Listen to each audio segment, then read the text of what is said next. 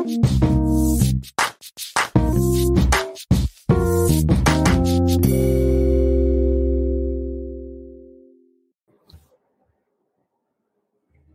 we're live. Friends from around the world, welcome to The Great Debate. Not a debate where both sides work to defeat one another, rather a debate where both sides come together to find common ground. That's what makes this debate great. I've been waiting for this one for a long time now, and I'm very happy this day has finally arrived. There is a few competing definitions of anti-Semitism, the main one being I H R A, I H R A. This has been a definition of anti-Semitism, which I would say most Jews were in consensus about, that this is how we should define anti-Semitism, but it was not without controversy. A few months ago, a new definition called the J D A definition was pub was published. It's fair to say that the publishing of this uh, created quite a bit of controversy as well. That's exactly why we're going to have this conversation. Um, these difficult and important conversations is exactly what we're here to do. Our guests today, Ken Stern and Derek Pensler, both were involved in one way or another in I H R A and J D A definitions of anti-Semitism. We're going to have probably around an hour chat, and then we'll take some audience questions. We'll try to get to as many questions as possible. Of course, we're going to prioritize super chats. Before we get started, a big shout out to our Patreon visionary members. We have Trivium Energy Pty Ltd, S O G Cannabis, Max Marine, Geffen Posner, Adam Albilia, Maya, Adam Becker, and our one and only champion member, Rajia. If you want to support the show and become a patron, you can find information in the description. If you're new to, if you're new to Sulha, like and subscribe. We're doing these live streams every week. Our main focus is to reconcile between Israelis and Palestinians. But as you see, we also do important conversations on anti-Semitism. Um, it's great to have you all here. So we're going to get started. Brief introductions with uh, uh, from Ken and Derek. Uh, please introduce yourselves and also explain your involvement in, in the respective uh, definitions you were a part of. Uh, Ken, we could start with you. Sure. Hi, my name is Ken Stern. I'm currently the director of the Bard Center for the Study of Hate. Um, and for twenty-five years, I was the American Jewish Committee's expert on anti-Semitism. And I uh, was a lead drafter of what was then called the E U M C definition of anti-Semitism, which came out in two thousand five. I could explain in a little more detail, if you like, why it was created and what its intentions were. Um, but it was uh, basically after the Second Intifada, and there was a, uh, a need for having uh, at least a coordinated effort in various European countries that were doing data collection and other uh, types of work around anti-Semitism to know what to look for and know what to exclude. And that's how it came about. I was, I was the lead drafter. There were other people doing the politicking. But it was in two thousand five. Um, then what happened was that there, it was contentious, as you said. Um, there were various different iterations of it. And then the International Holocaust Remembrance Alliance took the, the text of the E U M C definition and adopted it as their own. And that's been what's been promoted. So I, I was the drafter of the uh, definition and its examples that's now known as the uh, I H R A definition. Um, I think you're muted. I'm on, there. Yeah, I'm unmuted. I, I said thank you, uh, thank you, Ken. Uh, Derek, all you. Well, thanks for inviting me. Um, so I'm a professor of history at Harvard. I teach a combination of Jewish history, uh, European, and uh, world history. And my approach to the Jerusalem Declaration on Anti-Semitism is very different from Ken's, in that I was not uh, one of its drafters. Uh, I learned about the declaration several months before it was issued. I was contacted by one of its chief drafters, which was a committee of about, there was a central committee of about six, seven people and a larger committee of about a dozen, I think, that actually coordinated drafting the document. And I was contacted several months before it was issued to ask if I would support it. They were going to have a small group of people support it. They wanted my name on it. And I read it and I instantly liked it. I thought that the Jerusalem Declaration of Anti-Semitism dealt with a very serious problem. I thought it dealt with it in a remarkably clear and distinct way. And uh, just want to point out that although most of the controversy about the Jerusalem Declaration focuses on its final section, which is about kinds of tough conversations we can and should have about Israel and Palestine that are not to be considered automatically anti-Semitic, I actually also like those portions of this document that deal with anti-Semitism as a real problem and a real harm, and talk about the situations in which we can assume that certain conversation about Israel and about Jews broadly understood is anti-Semitic. So I thought that this document did a great job in both respects. I found it to be clearer, simply more concrete than the I H R A definition. And that goes above and beyond questions of how the I H R A has been used or exploited over the last few years that Ken can talk about as well. So I just want to point out that my reaction then was one of a, uh, not a participant, but someone who really liked the J D A when it came before me. And although I can't speak on behalf of all three hundred plus people who signed it, I, I do know a fair number of the people who signed it. So as our conversation goes on today, I think I can talk about certain common concerns that people have had about the I H R A, and that led people to find the Jerusalem Declaration to be something that is both clearer, in some ways more concrete, but also better at fostering open conversation about the most controversial issue today, which is Israel-Palestine. Thanks, Derek. Um, so, um, Ken, when when you, I don't know if you learned about J D A when it came out or you heard about it before it came out, but were you open to a new competing definition, or did you think it would just muddy the waters to what anti-Semitism, what anti-Semitism actually is? Let me go, I'll answer that, but let me go into a little bit of the detail of the, the creation of the what was then called the working definition, E U M C, now I H R A definition, and then you'll under, be able to understand my answer a little bit more. So when the Second Intifada started, and you started seeing an uptick of hate crimes against Jews, particularly in Western Europe, but not only there, uh, the group, the E U M C, had a responsibility of uh, looking at issues of racism, xenophobia, anti-Semitism, and they put out a report in two thousand four um, that uh, had, you know, was basically correct in terms of what its findings were. It wasn't just traditional white supremacists that was that were responsible. There were some young Arab and Muslim uh, folk from, you know, around Paris and other places that were also participating in the anti-Semitic hate crimes. And what the E U M C said was two things. One is we have a problem because our data collectors in these different points don't know what to put in and what not. So it was more of guiding of that.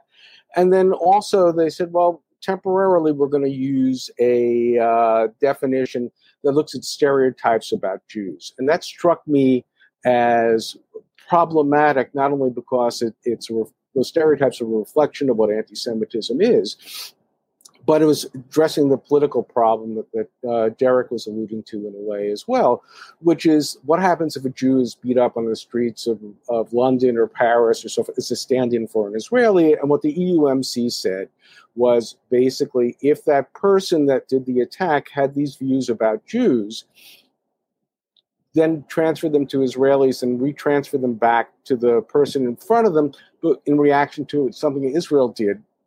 Uh, that's anti-Semitism, but if they were just upset at Israeli policy and beat up the Jew in front of them, that's lamentable, but not anti-Semitism. I mean, we just saw recently in various cities why that's, that tact was a problem. And in fact, um, at A J C, we had the head of the E U M C come and speak about this. And a couple of weeks beforehand, there was a bombing of a Montreal uh, Jewish day school in retaliation for an Israeli assassination of a Hamas leader, so not anti-Semitism.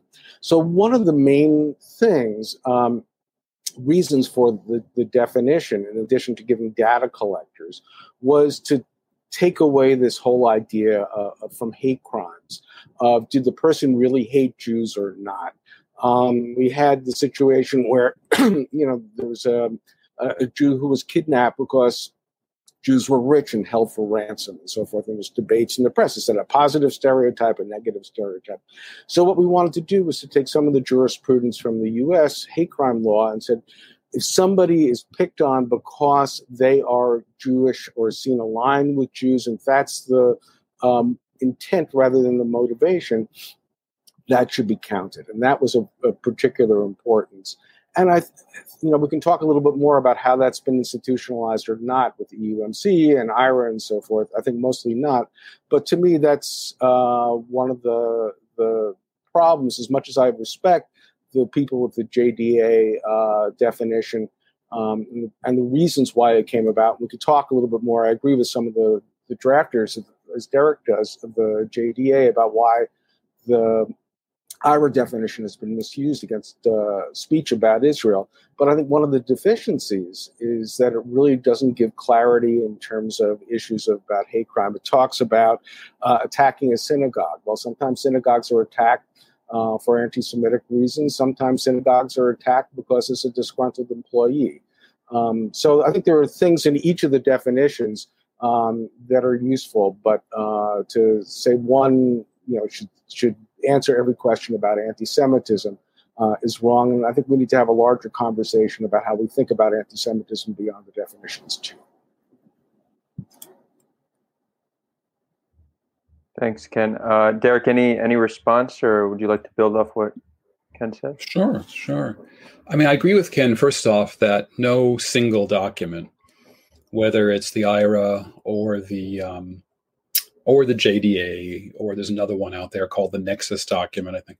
No single document should be adopted as, like the I H R A has, it's been adopted by governments, it's been adopted by state and national governments, it's been adopted by N G Os, it's been adopted by corporations, and it's done in a way, in a way it makes things easier for institutions. It's like, well, we don't have to worry about what anti-Semitism is, we're just going to adopt this, this document. Um, I think that different institutions are going to have to have different conversations about what kinds of speech are allowed and not allowed. There's constitutionally protected speech in the United States or in Canada. We have our charter rights. I'm actually in Canada at the moment, and um, I identify at least as much as a Canadian as an American. So I kind of have to go back and forth because it's two very different legislative traditions. Canada has a much lower bar for hate crime legislation. I mean, it's still hard to get convicted of hate speech in Canada, but there is such a thing as hate speech. Um, and I don't think that e- any document produced by an N G O should somehow become um, law anywhere in the world. But what I, I, I do think is that the I H R A definition or the J D A can be good to think with. They can be thinking tools. And um, I do think that, you know, if a synagogue is attacked, um, unless it, it was a, clearly a case of, you know, yeah, a disgruntled employee or something like that, Um, it's a good, I think it's a good working assumption that it's a hate crime. I mean, it, it might turn out not to be, but, um, and that's something that the J D A does say, that it is hatred of Jews as Jews. It's quite clear about that at the beginning. The Jerusalem Declaration does make that distinction between, you know, somebody, you get in a fight with someone who doesn't like you as a human being or, you know, because of some personal dispute, uh, and you get into some kind of an altercation because of someone imputing to you certain characteristics because you are because you are Jewish. Um, and I agree about the, and I just want to make something very clear, because I'm I, I'm I'm unhappy with how the conversation about the I H R A versus the J D A has rolled out over the last several months.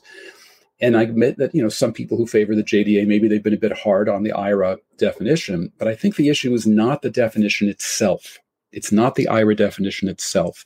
It's how it's been used. And we all know the law is a living thing. Uh, it's not the piece of paper. It's how people read it. Because if you actually read the words, and I'm encouraging everyone who's listening and, you know, watching today, read both definitions. They're both available online. They're very short.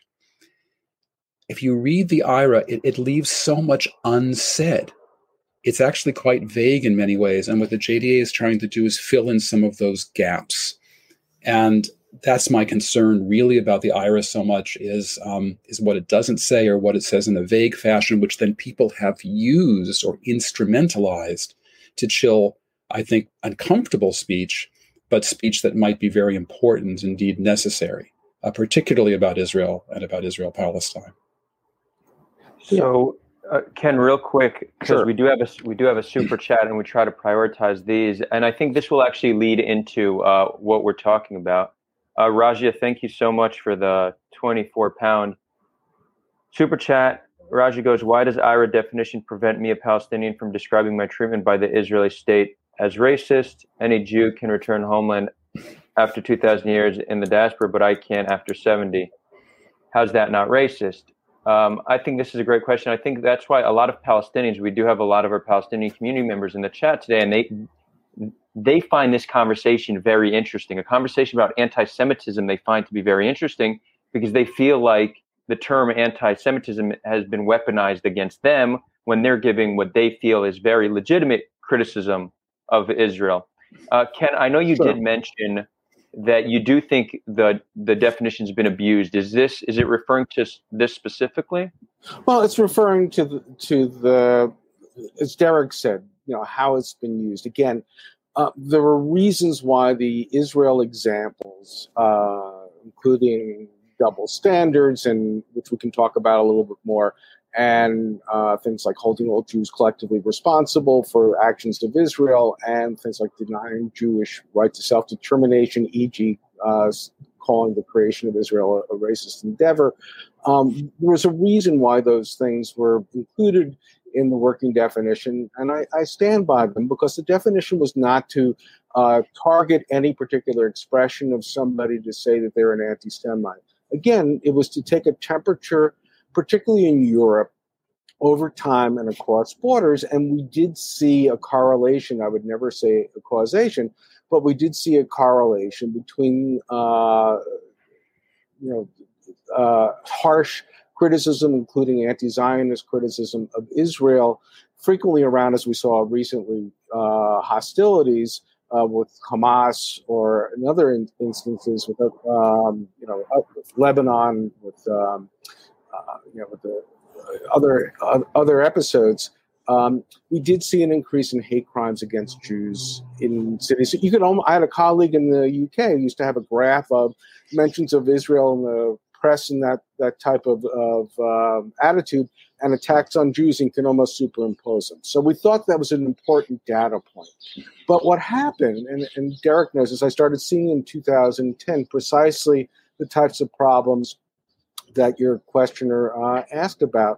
We started seeing on the campus the uh, utility of the definition. In the U S, there's a law that, that um, talks about you could defund colleges if they create a hostile, intimidating, discriminatory environment, and Jews were included as of two thousand ten. You started having these right-wing Jewish groups saying, aha, here's somebody teaching something, here's somebody saying something, uh, just like the your uh, questioner asked, and they started using that as, as the basis of challenges to try to defund universities, to suppress speech.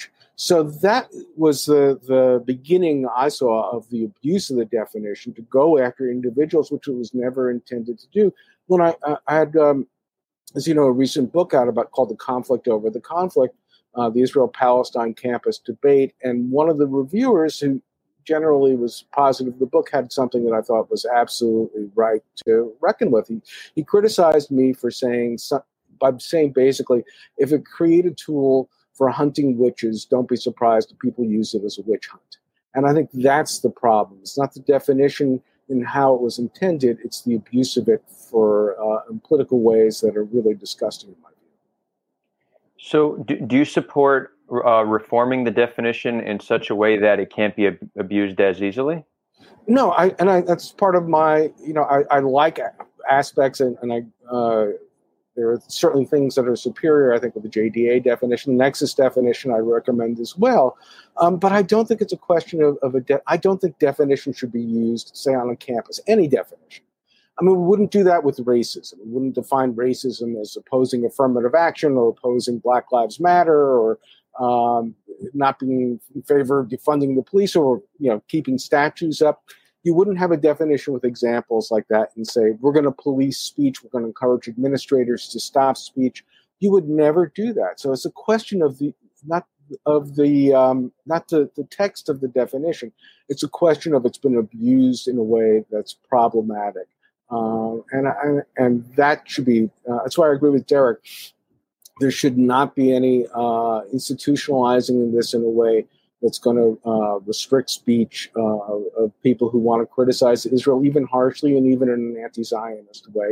But people have cited the definition to go after people that uh, uh, talk about Palestinian rights, and maybe even, you know, in an anti-Zionist frame. That ought to be okay. That ought to be protected. It can be debated, but it should never be censored.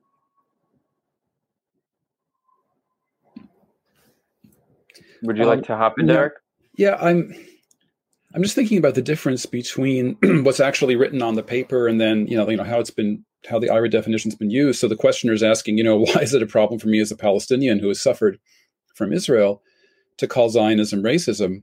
I mean, of course, you have the right to say that. And uh, one thing that the Jerusalem de de de definition does is it simply says that there are things that people can say about Israel, uh, you know, basically, as long as you're not uh, employing anti-Semitic tropes, you're not talking about Jews controlling the media, you're not invoking languages of Jewish conspiracies, you're not attributing to Jews, you know, unusually violent, evil sorts of tendencies or behaviors. If you're talking about the action of a state, the state of Israel, and an operative ideology, and we know what's happening on the ground, what's actually happening on the ground in the occupied territories, that's, of course, people should be able to talk about that openly in, in a variety of settings. So this is something, again, that I found confusing about the I H R A definition, where it says right at the beginning, and defenders of the I H R A point this out over and over again, they say, well, the definition says criticism of Israel akin to that directed against any other country is fine.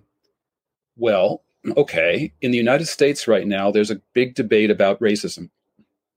There's a very powerful line of thinking in the United States that the country is structurally racist.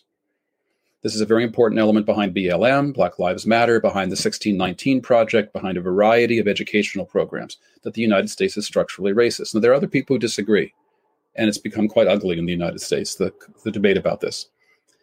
I'm in Canada, which is a much more low-temperature sort of country in every way, but there has been a real debate in Canada for decades, if not centuries, about whether the country should be one or two or three. I mean, there is a sovereigntist movement in Quebec historically that wanted to, to simply undo the country. And yet Quebecois separatists had the right to say Canada is an oppressive country and we have a right to our own country. People did not get thrown in jail or denied their free speech rights because they were separatists. Um, we call countries throughout the world genocidal. We attack China for what it's doing to the Uyghurs. We attack Russia for invading, you know, parts of Ukraine. We use all kinds of hostile language to describe countries the world over. So if we can criticize Israel the way we can criticize any other country, then we could call Israel racist. We could call Israel violent. We can call Israel oppressive. We can do all sorts of things. So again, I think that Ken has really put his finger on it. The, the I H R A was really useful as a way of sort of identifying things that are happening on the ground and assuming, yeah, that might very well have been the result of anti-Semitism for data collection, but to actually try to limit speech because of it.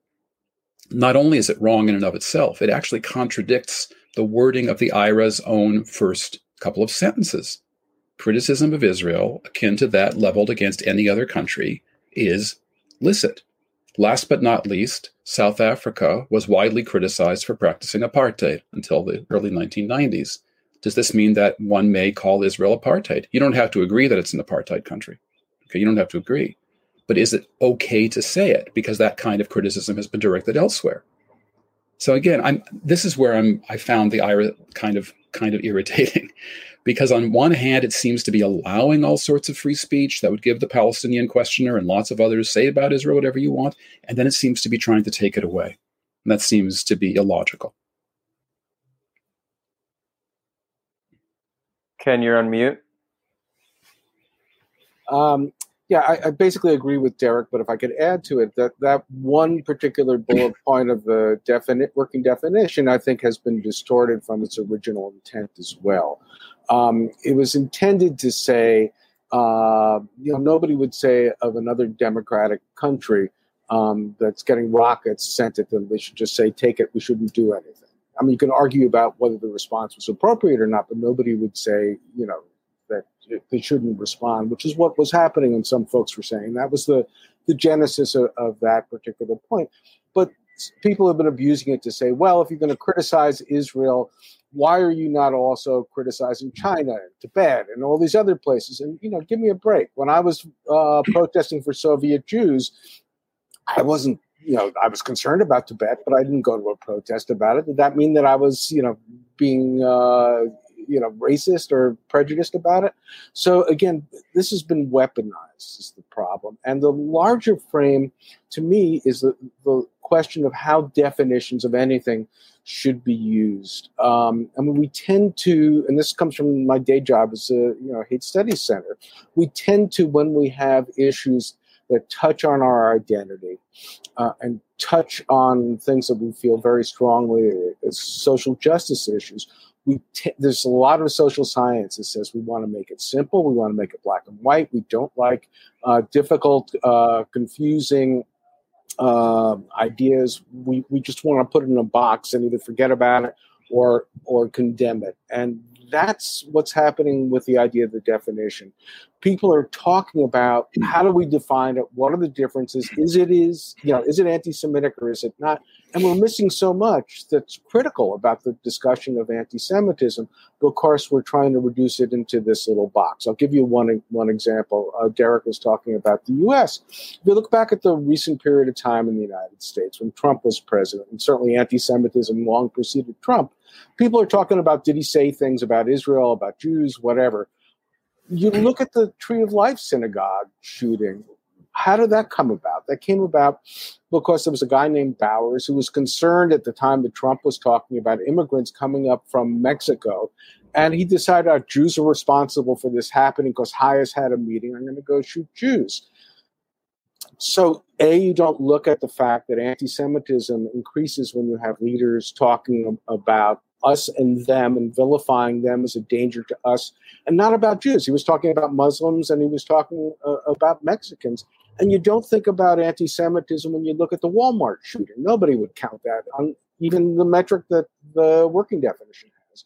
But the shooter that went into there and shot Mexican-Americans and Mexicans had the same exact ideology as Bowers in Pittsburgh. He just chose a different target. So I think by talking about, is it, you know, anti-Semitism under this definition or that definition and the competing definition, we're missing so much that's essential about thinking about how anti-Semitism works and therefore how we should combat it. Ken, can I jump in there? Because that's, that's something actually that I liked about the Jerusalem Declaration right from the start, which is I feel like what happens so much among people who care about anti-Semitism, and again, I want to reiterate, I'm worried about anti-Semitism, okay? I worry about the attacks against Jews in Los Angeles and New York and London, and as well as, you know, obviously what's happened in Israel. So I'm not I'm not making light of it. It's a question of how you frame it. There was a terrible hate crime uh, last week in London, Ontario, where a man, you know, rented a, a, a, a pickup truck and he ran over a family of five uh, Muslims, uh, Pakistani Muslims, killed four of them. It was a vicious hate crime. And um, one thing that the Jerusalem Declaration is very aware of, the authors are very well aware of, and Ken is pointing out, is that we're talking about a common concept of hate.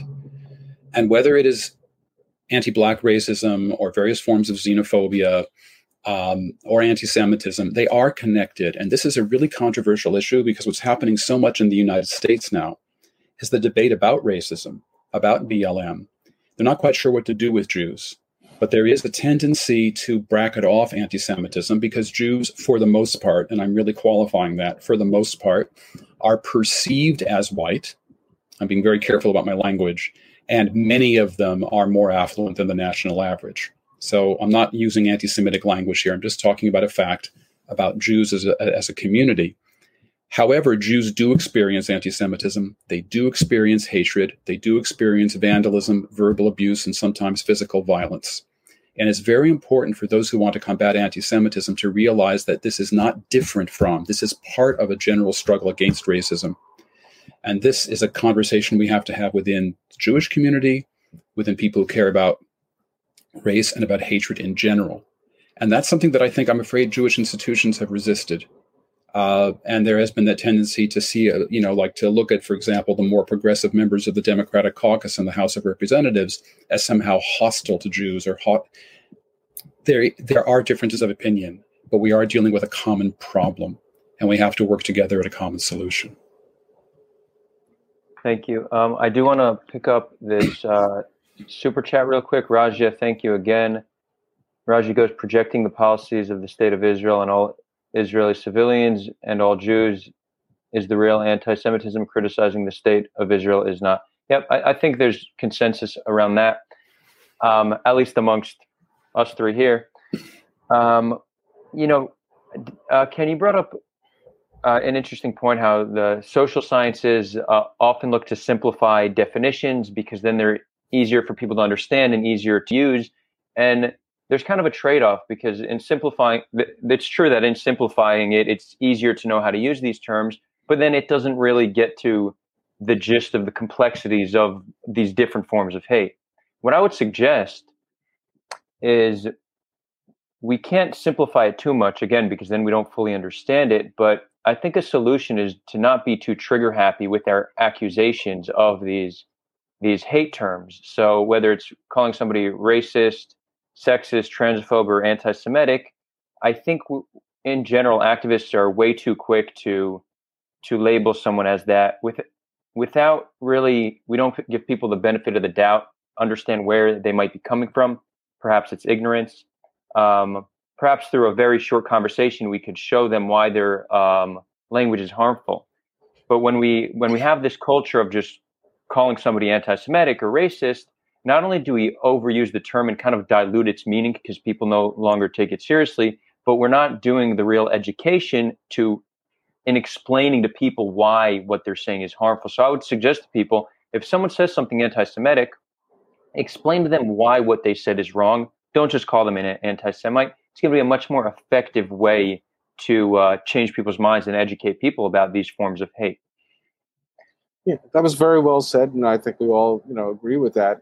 You know, the, the challenge is there are more and more pushes, and they come from both sides of uh, you know, the political uh, aisles in the U S at least, um, to try to label people and try to stop speech and to define speech as something that people shouldn't hear. And that's one of the, you know, the concerns. I know Derek and I both work on college campuses, um, that we see some of this push to the idea that Um, being disturbed by ideas is, uh, you know, going to cause mental health problems for students who are essentially fragile and should never hear something that they find disturbing.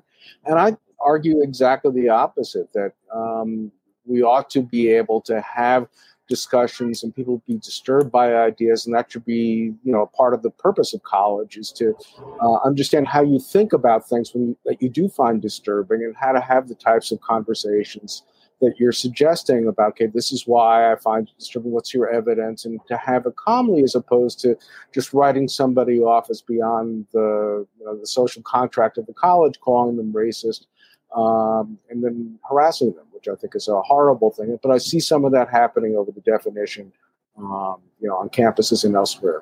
And that's what troubles me. It's, um, I can't tell if I'm, yeah, no, I'm not muted.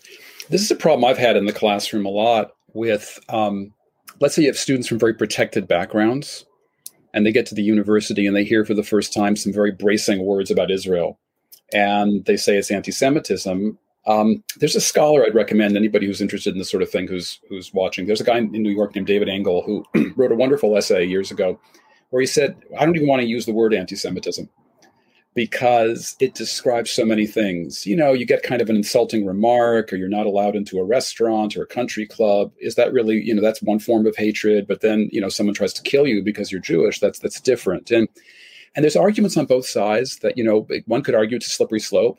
And once you start saying or thinking discriminatory things about people, it could lead to violence, or it could be that there's certain kind of social snobberies and prejudices that many of us carry in our lives. Um, some people are educable and some people aren't. And uh, I actually found it very helpful when I was living in the United Kingdom. I was teaching at Oxford for a while, where there is more kind of ambient anti-Semitism than there is in the United States. And I found that Jewish students dealt with it differently. I mean, obviously, they didn't like it, but they kind of knew better, I think, about the difference between a sort of a statement from ignorance, because a lot of these students had never met Jews before, and a statement that came from real animosity. And they were just a little better about how to deal with it. And, you know, we're all sorry that life is difficult, um, but one of the aspects of living in a diverse society is dealing with difference and helping people overcome their fears of, of difference. And I agree with Ken that obviously this is easier maybe in a university environment, but it's something that would be good to carry over outside of the university. Um, we have uh, another super chat from H. Refi, two Canadian dollars. Thank you so much. Can speakers address cases like that in Toronto? I and and then they continue to say, um, referring to the J D L attack being mistaken for anti-Semitism. So I'm not familiar with that, but Are, are you yeah. done? I, this was an attack a few weeks ago during the latest round of violence uh, in Gaza and in Israel. Um, there were rumors. It's really fascinating because I live downtown, and there were rumors of like anti-Semitic riots on Bathurst Street. So it's these kind of old memories from like the nineteen thirties when there were anti-Jewish riots in Toronto. Uh, and the story was, yeah, that, you know, Jews had been attacked walking in the street. And then a few days later, it came out that it had been, and it's not quite clear to me who provoked who, but there, there were J D L people, Jewish Defense League. So they were looking for a fight and they got it. So that seems to be a case where people immediately leapt to pre-assumptions. And that particular incident wasn't as bad. However, I mean, there have been cases in Toronto, Montreal, um, all over the United States, North America, and Europe, where there's been bona fide anti-Semitic violence. This is a case where it was exaggerated um, or, or provoked, uh, but there have been plenty of bona fide cases. Uh, so th th this is not a made-up phenomenon. It might be exaggerated here and there, uh, but it really is happening.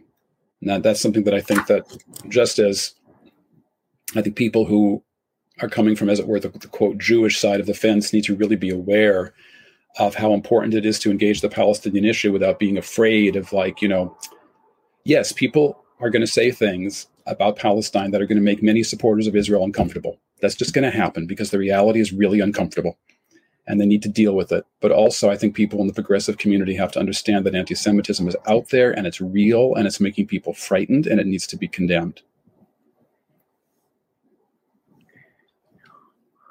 Uh, yeah, w well put. I, I would say it has been concerning to many on the left to see kind of the either ignoring or just straight up justifying of anti-Semitism as as uh, okay, saying, yeah, but this is just a response to Israel, kind of blaming the anti-Semitism on Israel as if that makes it okay.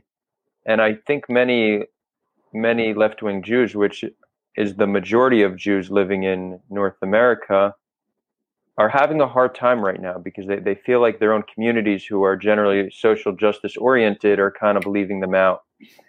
Um, so yeah, I, I hear that. There is um. Can I can I jump in here for a second? Just yeah, so, sure. I think that's an important point, and it and it and it's not unique uh, because we see it on the right side of the political spectrum too. People tend to either supercharge uh, allegations of anti-Semitism or dismiss it, depending on if the person we're talking about is seen as in their their community in terms of their view of Israel. So, you, you know, exact phenomenon give a, a pass to some people for things that if it had been said by somebody on the right, they would have been jumping. You know, I, some of the comments of Ilhan Omar were reminiscent to me of ones made by Pat Buchanan. And, you know, people were, for a variety of reasons, some good, maybe some not, were giving her the benefit of the doubt that he would never have gotten because he was perceived as from a different uh, point of view. Likewise, I mean, we saw Netanyahu and uh, Z O A talking about how uh, people like Orban and, and others who received as friends of Israel were, you know, uh, just wonderful people. And Orban was using classic anti-Semitic tropes of Soros in his campaigns. And you have the then prime minister of Israel saying he's a great guy because he's a friend of Israel, dismissing tons of anti-Semitism. And we see, you know, concerns about um, allegations of anti-Semitism among anti-Zionists, but the people that are Uh, you know, are, are making that are ignoring some of the anti-Semitism among some of the Zionists, you know, uh, strongest supporters. So we tend to frame things in that different way. And to me, that's, again, part of the, the problem, why it needs to be a richer conversation as opposed to how do we weaponize it and beat up people we disagree with, and using these, weapon, these definitions as a tool, among others, to do that. Thank you. Um... Uh, I do want to take an audience question because it's actually by the person who helped set up this debate. Uh, shout out to Zohar Einavici. Without him, this conversation would not have taken place. Um, Zohar goes, can you please ask Kenneth, whom did he refer to when he wrote right-wing Jews are weaponizing the I H R A? Sure, sure. The, you know, in my book, I detail a lot about how the Zionist Organization of America, and there's a group called the Amcha, and a few others were trying to use the definition first on campus to stop um, or chill uh, speech that they found disagreeable about Israel. Um, so that's one, you know, bucket of, of people that are using it. But then, you know, the Simon Wiesenthal Center. Uh, I mean, I have great respect for some of the people there. I disagree with Mark Weitzman on, on this, um, but he was the one who pushed the adoption, uh, uh, or among others, he was the probably the, the most important person who was most promoting the adoption of the I H R A definition, uh, the definition, you know, for I H R A in two thousand sixteen, and he. Um, put out a press release when is, an Israel apartheid a week uh, event was canceled in the U K because uh, it was alleged to have violated the definition. And what he said was, this is great. Other universities shouldn't allow this either. Uh, first of all, the, the definition doesn't, in my view, outlaw Israel apartheid week in any event. But even if it did, it shouldn't be used that way. So there are the groups that are trying to, and I, I understand, you know, if you step back and think about it, anti-Semitic tropes that may have relationship with Israel, you want to reduce them. But the way to do that is not to define certain speech that's beyond the pale, and that especially we're asking government to get involved in. Um, in the U K, there was a the education minister basically threatened the, the funding of schools that didn't adopt the definition, um, and that to me is incredibly, uh, you know, problematic. Um, and you know, we, we don't want to, you know, we don't want to go down that road. It, it, it creates an environment where you really can't do anything except discuss, you know, how the definitions are being used, as opposed to, again, how do we actually deal with anti-Semitism? And to another example to support what Ken is saying is about B D S uh, legislation that, you know, people who, uh, if a contractor to a state government in the United States, for example, is actively proponent proponent of B D S, that somehow that person could not be, uh, you know, a possible candidate for a government contract. Now, these laws are, I mean, almost certainly unconstitutional. I think one of them's already been struck down right. just in the last couple of weeks. But just to even suggest such a thing. And I don't know who exactly was behind the lobbying, but when the German parliament, the Bundestag, uh, declared the, the B D S to be, you know, to be unacceptable as a form of anti-Semitism, this is not helpful to, again, a conversation about Israel, Palestine that might be uncomfortable. And by the way, um, free speech includes the right to be inaccurate and includes the right to be wrong.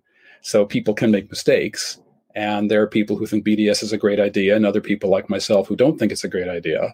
But people have every right in the world to favor it and to uh, engage in it. It is not violent. It doesn't break laws. And it's a form of civil disobedience. And so, you know, why is it that we are now getting involved in trying to tell people what they can and cannot buy? I mean, this is or, or, or that they cannot advocate for sanctions against a country. And to get to the issue of double standards, which is something I wanted to ask Ken about, actually, because you were involved in the drafting of the first I H R A iteration. I simply don't get what this means, because the wording of the I H R A is very strange. It talks about not holding Israel to standards that wouldn't be applied to any other country. Any other democratic any, country. Any other democratic country, which is odd, because I don't know of any other democratic country that's been occupying another people for fifty-four years. That is, the, the, the circumstances of Israel's creation and its existence are quite unusual. And so, of course, and, and also its location in the center of the Judeo, well, the, the Muslim Christian world, there's going to be reasons why people do get more worked up about Israel, Palestine, than they do about other parts of the world that are not anti-Semitic, even though Israel is um, is procedurally democratic. So I just don't understand what what. what one was thinking. when, sure, when, sure. And I, and I think I addressed that a little bit before, but you're, you're right, Derek. I mean, you know, one of the things I learned from you is, again, you know, each uh, country is unique and each has things that compare to other places. And there are some certain things about Israel, as you pointed, that are unique from any other country. But the concern was, again, remember, this, this when was this drafted? It was drafted in two thousand four.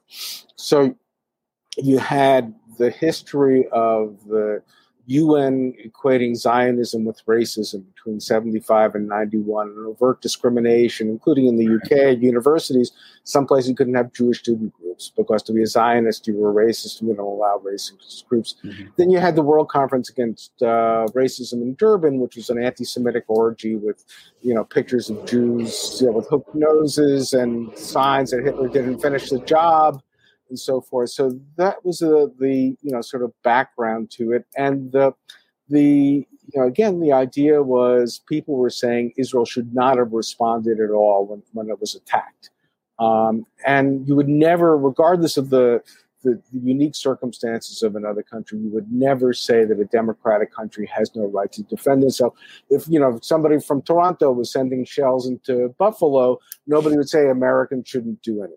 And that was the context. But it, again, as I was explaining before, it's been very distorted uh, to basically say if you're going to criticize Israel for anything, you have to criticize some other things. So you're right. Again, the, the idea was to, what do we want to collect data from for reports, for analysis, right, and so forth, as opposed to do we want to label this anti-Semitic or not? It's one of the, one of the point I want to uh, address too. Um, there's another thing that's going on that I think that's affecting the dynamic of the discussion in the world about this among the Jewish community. So this debate inside the Jewish community is whether you have to have a particular attitude about Israel to be seen inside the tent. Uh, Sharansky and Gil Troy just wrote a piece, you know, calling un-Jews people who are critical, if not now, and uh, Jewish Voice for Peace and so forth. Um, yeah, that's a debate inside the Jewish community of do you need to have a particular attitude towards Israel to be in or out? What really troubles me about the push to uh, adopt the definition, the working definition, and it would, you know, bother me too of any other definition, but this one in particular, as part of law, is you're asking the government to decide this internal question. And that's why you had Kushner at the time of the executive order taking the definition and applying it to the campus, saying, yeah, our policy is anti-Zionism, is anti-Semitism. And that's why you had Pompeo floating, we're going to label Human Rights Watch and Amnesty International uh, anti-Semitic and uh, you know, destroy their funding. That's, they're trying to to answer a debate inside the Jewish community, and to have that happen, to have government decide a, essentially an internal religious question is to me a, a really troubling thing. It just sounds like in the Jewish community, Ken, um, just like the whole world, the Jewish community still doesn't quite know what to do with Israel. That is, on the one hand, most Jews do have a connection with Israel. They feel attached to it in one way or another. Uh, It's certainly the most vibrant uh, and, uh, if not already, the largest, soon to be the largest Jewish community in the world. Um, and yet, no one really knows what to do with a country in which Jews are now sovereign with military force, and a country that was created at the expense of another people and occupying another people.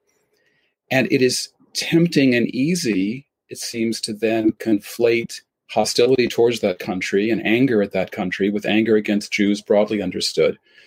And uh, yes, of course it does when, you know, Jews in the streets of Paris get attacked because they're Jews, because someone's angry at Israel. This is clearly an anti-Semitic, an anti-Semitic act. But what do we do? And I don't really have an easy answer to this, because it is very, um, I was at another event recently where someone pointed out, yes, I mean, uh, you can say that this kind of very angry speech about Israel and apartheid and genocide or whatever kind of ethnic cleansing, you know, very angry language people can use. You can say, well, it's directed towards Israel because Israel is a country that occupies another people. But yes, it is easy for that angry language to then escalate into violence, physical violence. And I don't have an easy answer to this, because I know that constitutionally people should have free speech rights, and that the conversation towards helping the situation can only move forward if people in the Jewish community acknowledge what's really happening on the ground in Israel-Palestine. But on the other hand, I am aware, as you were when you created this definition in the first place, um, that one kind of angry language can lead to violent actions. I don't know if you have insights about. Sure, sure. And, you know, again, I, I, I live in America. I'm a, you know, argued constitutional cases in court.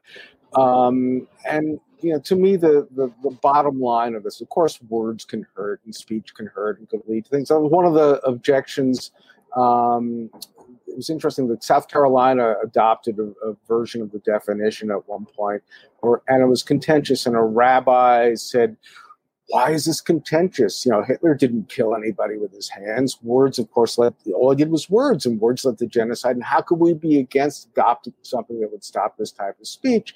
And the former general secretary of the American Association of University Professors and I wrote a response saying, yeah, you know, words can in fact hurt, but you can't ignore the fact that the reason that Nazi Germany was able to succeed so well in terms of its murderous plot against Jews is partly that it was suppressing dissent.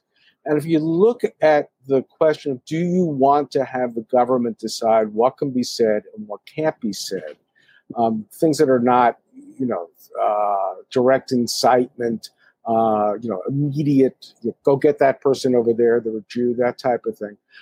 The governments historically have uh, decided to stop speech that they don't like. What was, you know, the Trump administration talking? They weren't talking about, you know, things other than Black Lives Matter speech. They were talking about, can we suppress some of that? So that's a very dangerous thing to give government that that that power. And then the larger frame is, again, you know, larger discussion. What should we be doing about combating anti-Semitism? I think there's a strong case to be made that there's a correlation between strength of democracy and the capacity to fight any form of hatred. And when democracy, you know, our institutions, free press, judiciary, so forth, are under strain, um, that makes it more difficult. So, you know, when, when we're trying to really give power to governments to be more autocratic in terms of deciding what speech is okay and what speech isn't, that to me is a prescription for disaster. It doesn't mean we're silent about the speech that we find hateful. It doesn't mean we don't educate it. It doesn't mean we don't, you know, uh, lobby uh, Congress and other places. It doesn't mean we don't, you know, support people who are going to make this a priority. Um, you know, there are a whole bunch of things to do, but we try to simplify it. Say, ah, this is something we don't like. We think it could lead down the road to something.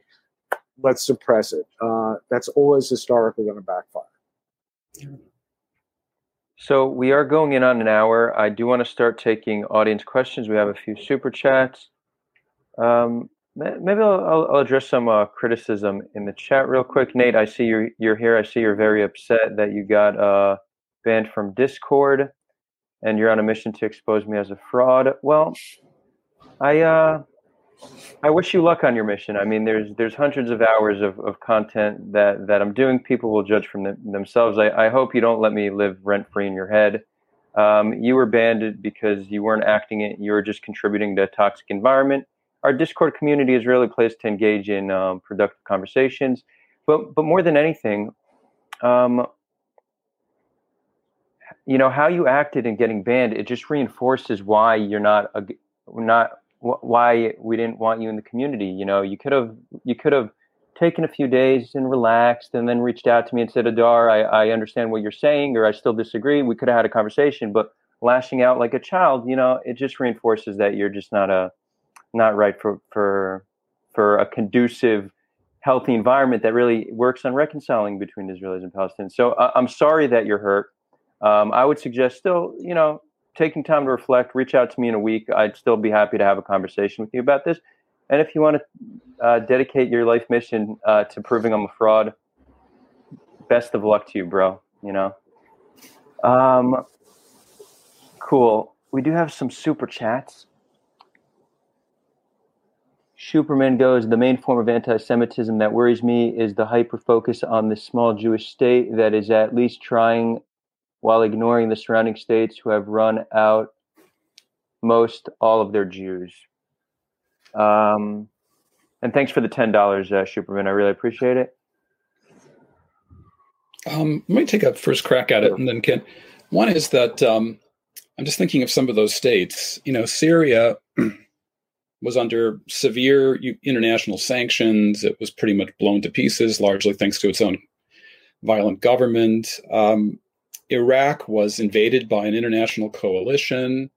You know, in other words, Middle Eastern states that uh, violate human rights, that behave badly, um, you know, they they there is a price to pay.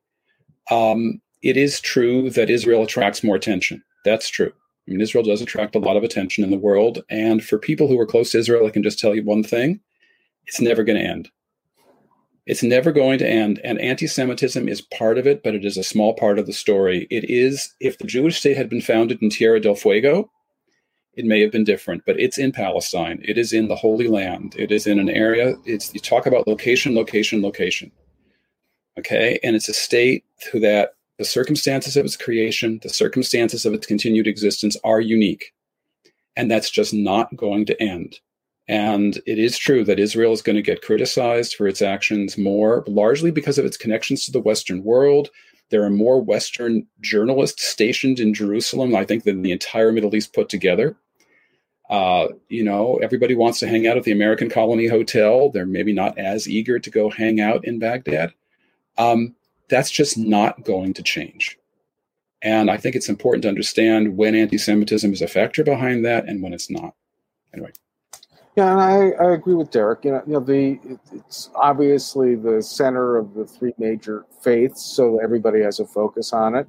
Um, and the you know the other thing that makes it a hot button issue is, as Derek was pointing out, it's it's sort of unique in the way that you have two strong narratives of national uh, self-expression that are competing and possibly irreconcilable with each other, and that's. You know, that's going to make it a constant focus with people who care uh, on one side or the other. So, you know, I don't see it as anti-Semitism because it's disproportionate. There are certainly times where some of its focus could on that could be anti-Semitic. Um, you know, one can raise questions about how some things in the Human Rights Council uh, and other types of bodies that are supposed to look at global things disproportionately look at, at Israel and some of the things that are said there. And, and make that case. But just in terms of general focus, I agree with, with Derek. It's going to be an important part of the world for Jews and non-Jews, you know, for as long as there is in Israel. Yeah, j- just oh, to build on that. There... Wait, why am I hearing an echo? Okay. Um, just to build on that, I agree that we're not going to change the disproportionate uh, attention Israel gets for, for many reasons. And I think if we want Israel to not get disproportionate amount of attention, we should focus on fixing the problems that are causing Israel to get disproportionate amount of attention. And I, I don't think it's true to say we're at, Israel's at least trying. Um, my biggest, uh, one of my biggest critiques of Israel is that they have done very little to change an unsustainable and immoral status quo the past decade plus. Um, And and the, the critique of Israel goes way farther back than than just a, a decade. Um, I, I think we're not trying nearly hard enough. And me as an Israeli, me who's someone who loves Israel, I want to see Israel improve. And I know that in improving Israel as a nation, that's the single best way to to stop the disproportionate amount of attention. Um, not and it'll just make the country better in general, right? Yeah, although one could argue, look, there are some people who are anti-Zionists or critical of Israel, no matter what Israel does. Um, there is, you know, a deep-seated what's called supersessionism in Christianity uh, theology that the Christians somehow replace the Jews. And there are people who really hold on to this and who believe that there's just something fundamentally wrong with Jews having a sovereign state. And there's some people who are going to just think that no matter what. The other issue is, and I, I'm speaking now as a kind of a part-time international relations scholar, if Israel were the size of uh, Ukraine, and if Israel had one hundred fifty million people, it might be able to act in a way that it can't. I'm not talking about morality now. I'm talking about just cold, hard pragmatism. Israel's actually a very small country with a small population. And yes, it has a strong army and it has nuclear capability. We all know what Israel can do and, and does. But at the end of the day, the project to maintain the occupation, the project to maintain Israel as it's been headed, particularly in the last fifteen years, is not sustainable. And you never know when the crash is going to come. It's like the crash that brought down the Soviet Union. All the Sovietologists were taken by surprise. Just a few weeks before this latest round of violence in Gaza and within Israel, I was talking to my class on war in the modern world that, wow, things in Israel seem to have calmed down. And I said to them, for the moment, you never know when the next thing is going to happen. It's just not sustainable. So I think for those of you who are watching who are not impressed by the moral arguments, although I think they do matter, Uh, there's also the pragmatic arguments. Well said. Uh, we have another super chat from H. Rifai, five Canadian dollars. Thank you so much. I think a lot of Palestinian activists are frustrated by how one-sided the concern is. People chanting death to Arabs in Jerusalem are ignored. So I, if you're referring specifically to this conversation, I mean, we're talking about anti-Semitism. So, th- I mean, this is certainly going to be one-sided in terms of what form of hate we're talking about.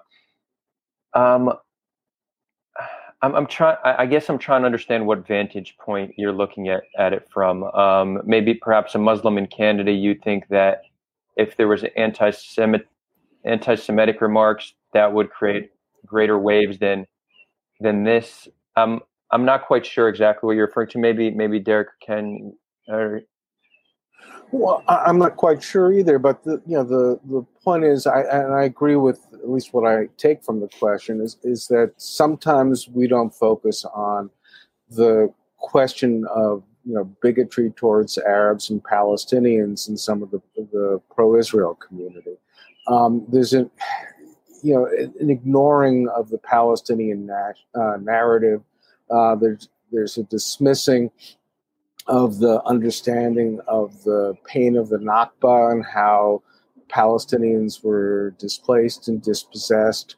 Um, and every you know that's again people are approaching this question, the difficult question, not of how we you know, look at anti-Semitism, but what to do in, in Israel, um, primarily from the point of view of their own sort of tribal allegiance. And to me, as somebody concerned with uh, issues of hatred, the the the fact that we you know don't look significantly uh, at those types of things, or we try to dismiss them, or um, you know that that that's a problem. I think we need a, a, a a single standard.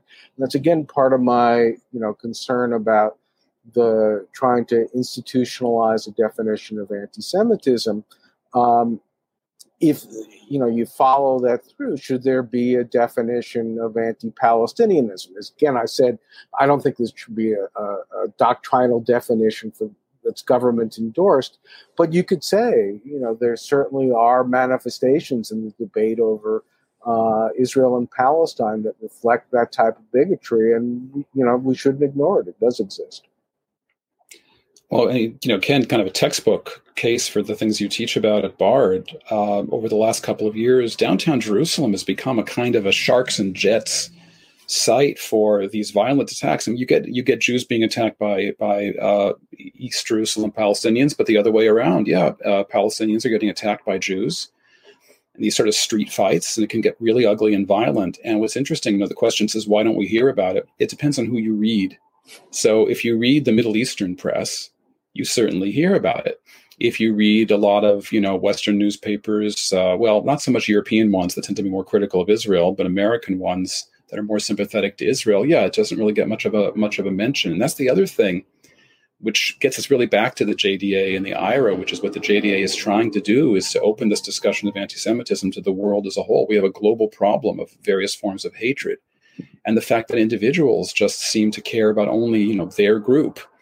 So if, you know, Jews are getting killed, then that's who we care about if we're Jewish. And if Palestinians are being killed, then we somehow excuse, well, Jews are being killed, that's just because of the occupation. These ways of thinking, you know, if you're talking about your whole, you know, your whole endeavor here is about reconciliation. We have to understand that uh, sorrow crosses ethnic and religious lines.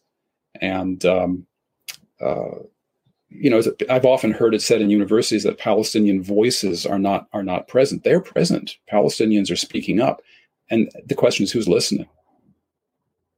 And and the, the model for this, I mean, you know, to, to put an emphasis on, on both of your points, is that I think it's important for individuals in our daily lives to to uh, reflect on, you know, what's called uh, uh, basically emotional empathy, to have the imagination to think, okay, if I were born in a different circumstance, how would I look at the world? Would it be somewhat different? And it's not just on this issue. I mean, a few years ago in the U S, I, I decided, gee, I get most of my, you know, cable news from C N N and uh, M S N B C.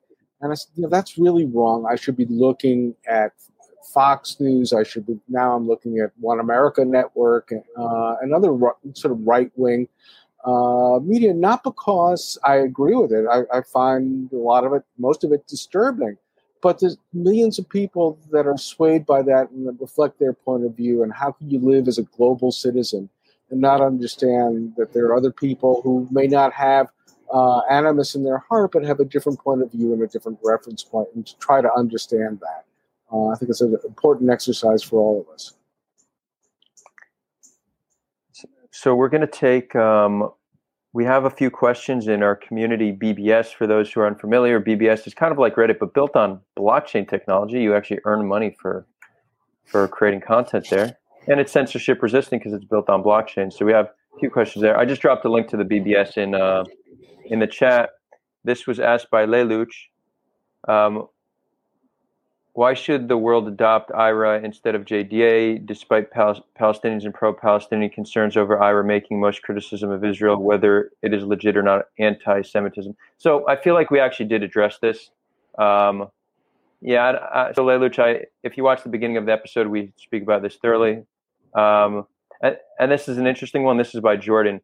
Can philo-Semitism be anti-Semitism? So for those who are unfamiliar, philo-Semitism is thinking highly of Jews, which I think, like, China is a very philo-Semitic uh, society. When when I was there, and I would tell people, I was there for business, I would tell people I'm Jewish. They're like, ah, you're very smart. I'm like, oh, yeah, thanks. You know, I personally wasn't, you know, I wasn't offended by philo-Semitism in any, any way, shape, or form. I found it flattering, but I'm, I'm very interested to hear what Derek and Ken think of it. Well, uh, yeah, I think it can. I mean, you know, it reflects sometimes some of the same anti-Semitic tropes, uh, but expressed in a positive way. Um, and uh, as, as I explained earlier in the, this uh, conversation, you had debates about whether when a Jew was kidnapped uh, and tortured, you know, and held for ransom because Jews were uh, seen as rich. Was, there was a debate in France with that. It was a positive stereotype. It was a That, that, that's important. Give you another example. It's why I think, you know, the, the hate crime aspect of the I H R A definition is much better um, because it, it, again, looks at intent rather than motive. So there have been cases, for example, in Montana years ago, if I recall correctly, where somebody was burglarizing Jewish homes. Why? Jews were rich. Um, it's still, if you're, you know, if you know that only the Jewish homes are being um you know, attacked this way and burglarized, of course it's a concern. You don't know the what's in the person's mind. So I think the the, the idea of, you know, a positive um, uh, attitude about Jews can certainly be anti-Semitic. And there's another aspect, too, of, of the hate crime thing, which I, I want to mention, which I think is important, too. It's not just about Jews. If you look at some of the, the worst anti-Semitic incidents, there was a shooting at the um, J C C in Kansas City a number of years ago. It wasn't Jews uh, who were killed. It was non-Jews who happened to be using that facility. If you look um, at, there was a, a protest against a Jewish uh, store on one hundred twenty-fifth Street in Harlem years ago, Freddy's Fashion Mart. Somebody was killed, wasn't Jewish. So it's not just a question of anti-Semitism, you know, affecting Jews. In the way that the hate crime rubric under under the working definition was created, as it would encompass all that. And, and the the challenge of the people that are promoting the definition is they're saying, well, great, we're institutionalized. When you look at the various E U states, they haven't adopted that um, sort of rubric, and I hope that they will, at least in terms of this clear aspect of talking about what, what do we want to count as a hate crime. I don't think they should adopt these other types of the definition to deal with speech, but on this matter, I think it's this one's superior. It's a funny thing about philo-Semitism. I was just thinking about two very different types of it. The kind I've encountered in China, Adar, which is like what you're describing, um, where I was like, wow, you're Jewish. Because I, I wrote a book years ago about Jews and economics, and I gave a copy to a certain important Chinese figure. And he said, oh, you Jews, you're so rich, you're so successful. And I realized there wasn't a hint of animus. I mean, not a hint of anger or frustration or envy or anything.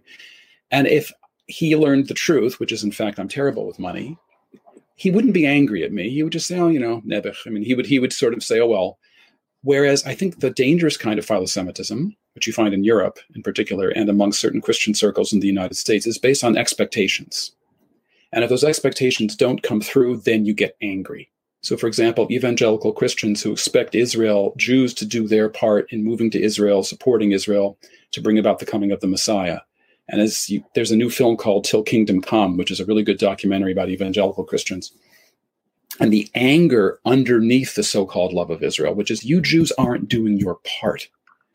And if you're not doing your part, then you're all, you know, you're all going to hell. Or what Donald Trump said yesterday, again, he said, you Jews, you don't love Israel enough. That's your problem, right? Because otherwise you would have all voted for me. Um, that's the kind of philo-Semitism that's very dangerous, as opposed to what I encountered in China, which was just admiration.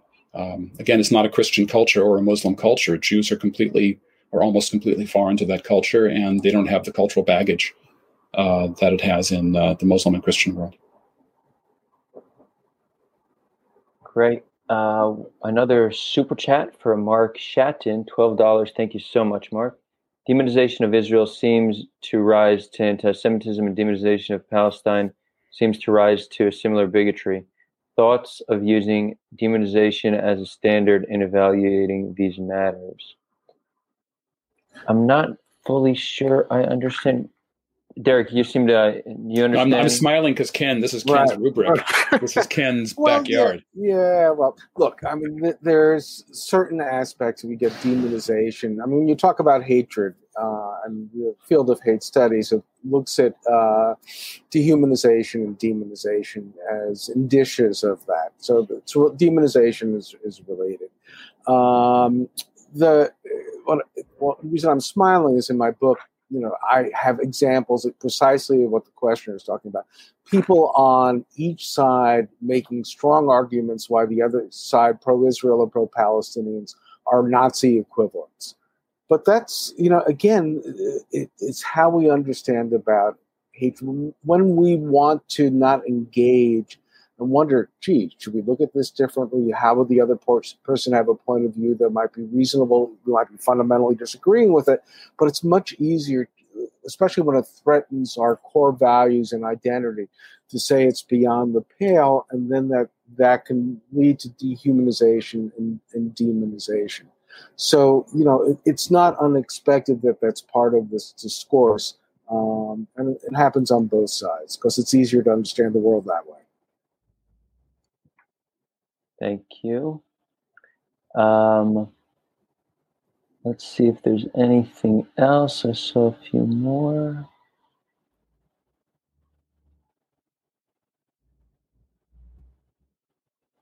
Dun, dun, dun. We're asking, do you think B D S is anti-Semitic? Why or why not? You want me to take that first, Derek? Or yeah, no, no, no, actually, the J, the J D A references that, and I H R A doesn't. Yeah, so I'll let you go true. first. It's true that I H R A doesn't mention it, although people think it does, but it doesn't. Um, look, uh, like, like I said earlier, I think there's a difference between being, in my opinion, wrong or mistaken, and you know, being anti-Semite. Uh, free speech gives you the right to be wrong. Now, there are lots of people who think B D S is the right thing to do, okay? And as I said earlier, I think it's wrong, but but I see no reason why people shouldn't be allowed to Uh, advocate it if they wish. I mean, if people want to boycott China, or people, good luck, given how much we depend on Chinese merchandise. But, you know, people want to boycott China because of what they're doing to the Uyghurs, or people want to boycott Saudi Arabia or whatever country, you know, you can do it. Um, so I, I, I just don't see why there's anything fundamentally demonic or violent or hateful about B D S. Um, There are lots of Jews who believe in various forms of boycott, let's say not wanting to buy products from the occupied territories. According to Israeli law, such people could technically be barred admission into the state of Israel. Uh, um, but um, non-Israeli citizens, that is, under the boycott law of two thousand seventeen, I think it was.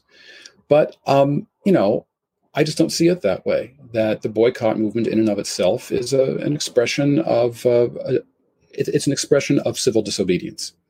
The fact that I personally think that it's wrong-headed, that it's counterproductive, that it won't work, and so on. These are my own opinions.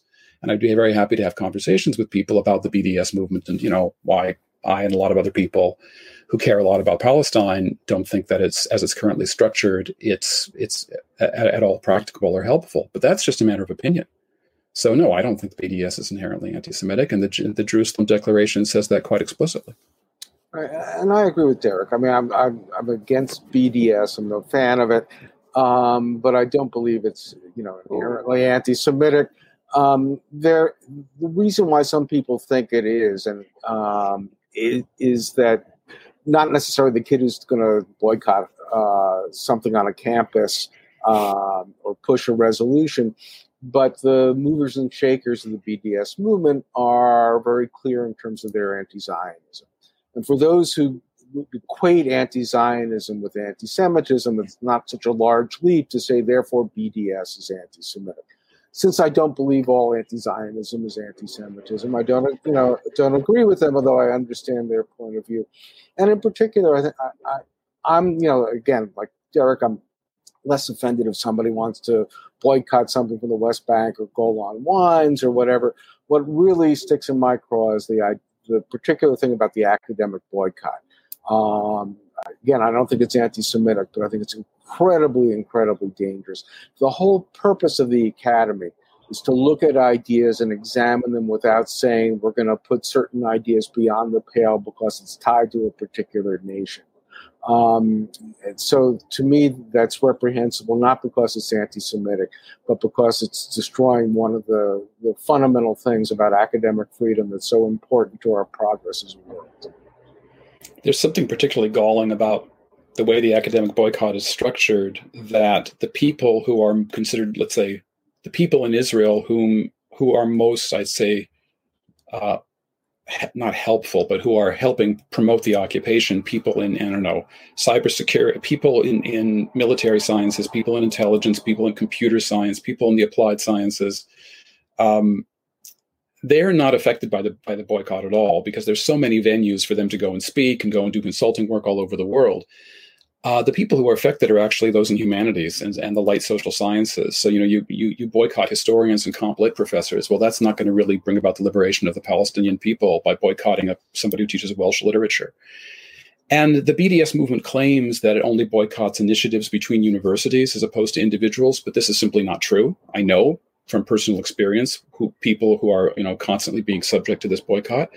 And also the government initiatives that are protested are often very helpful. There is there are initiatives at Oxford, where I used to teach, between Oxford and certain Israeli universities, that bring the most amazing variety of people to Oxford, most of whom are extremely critical of Israel.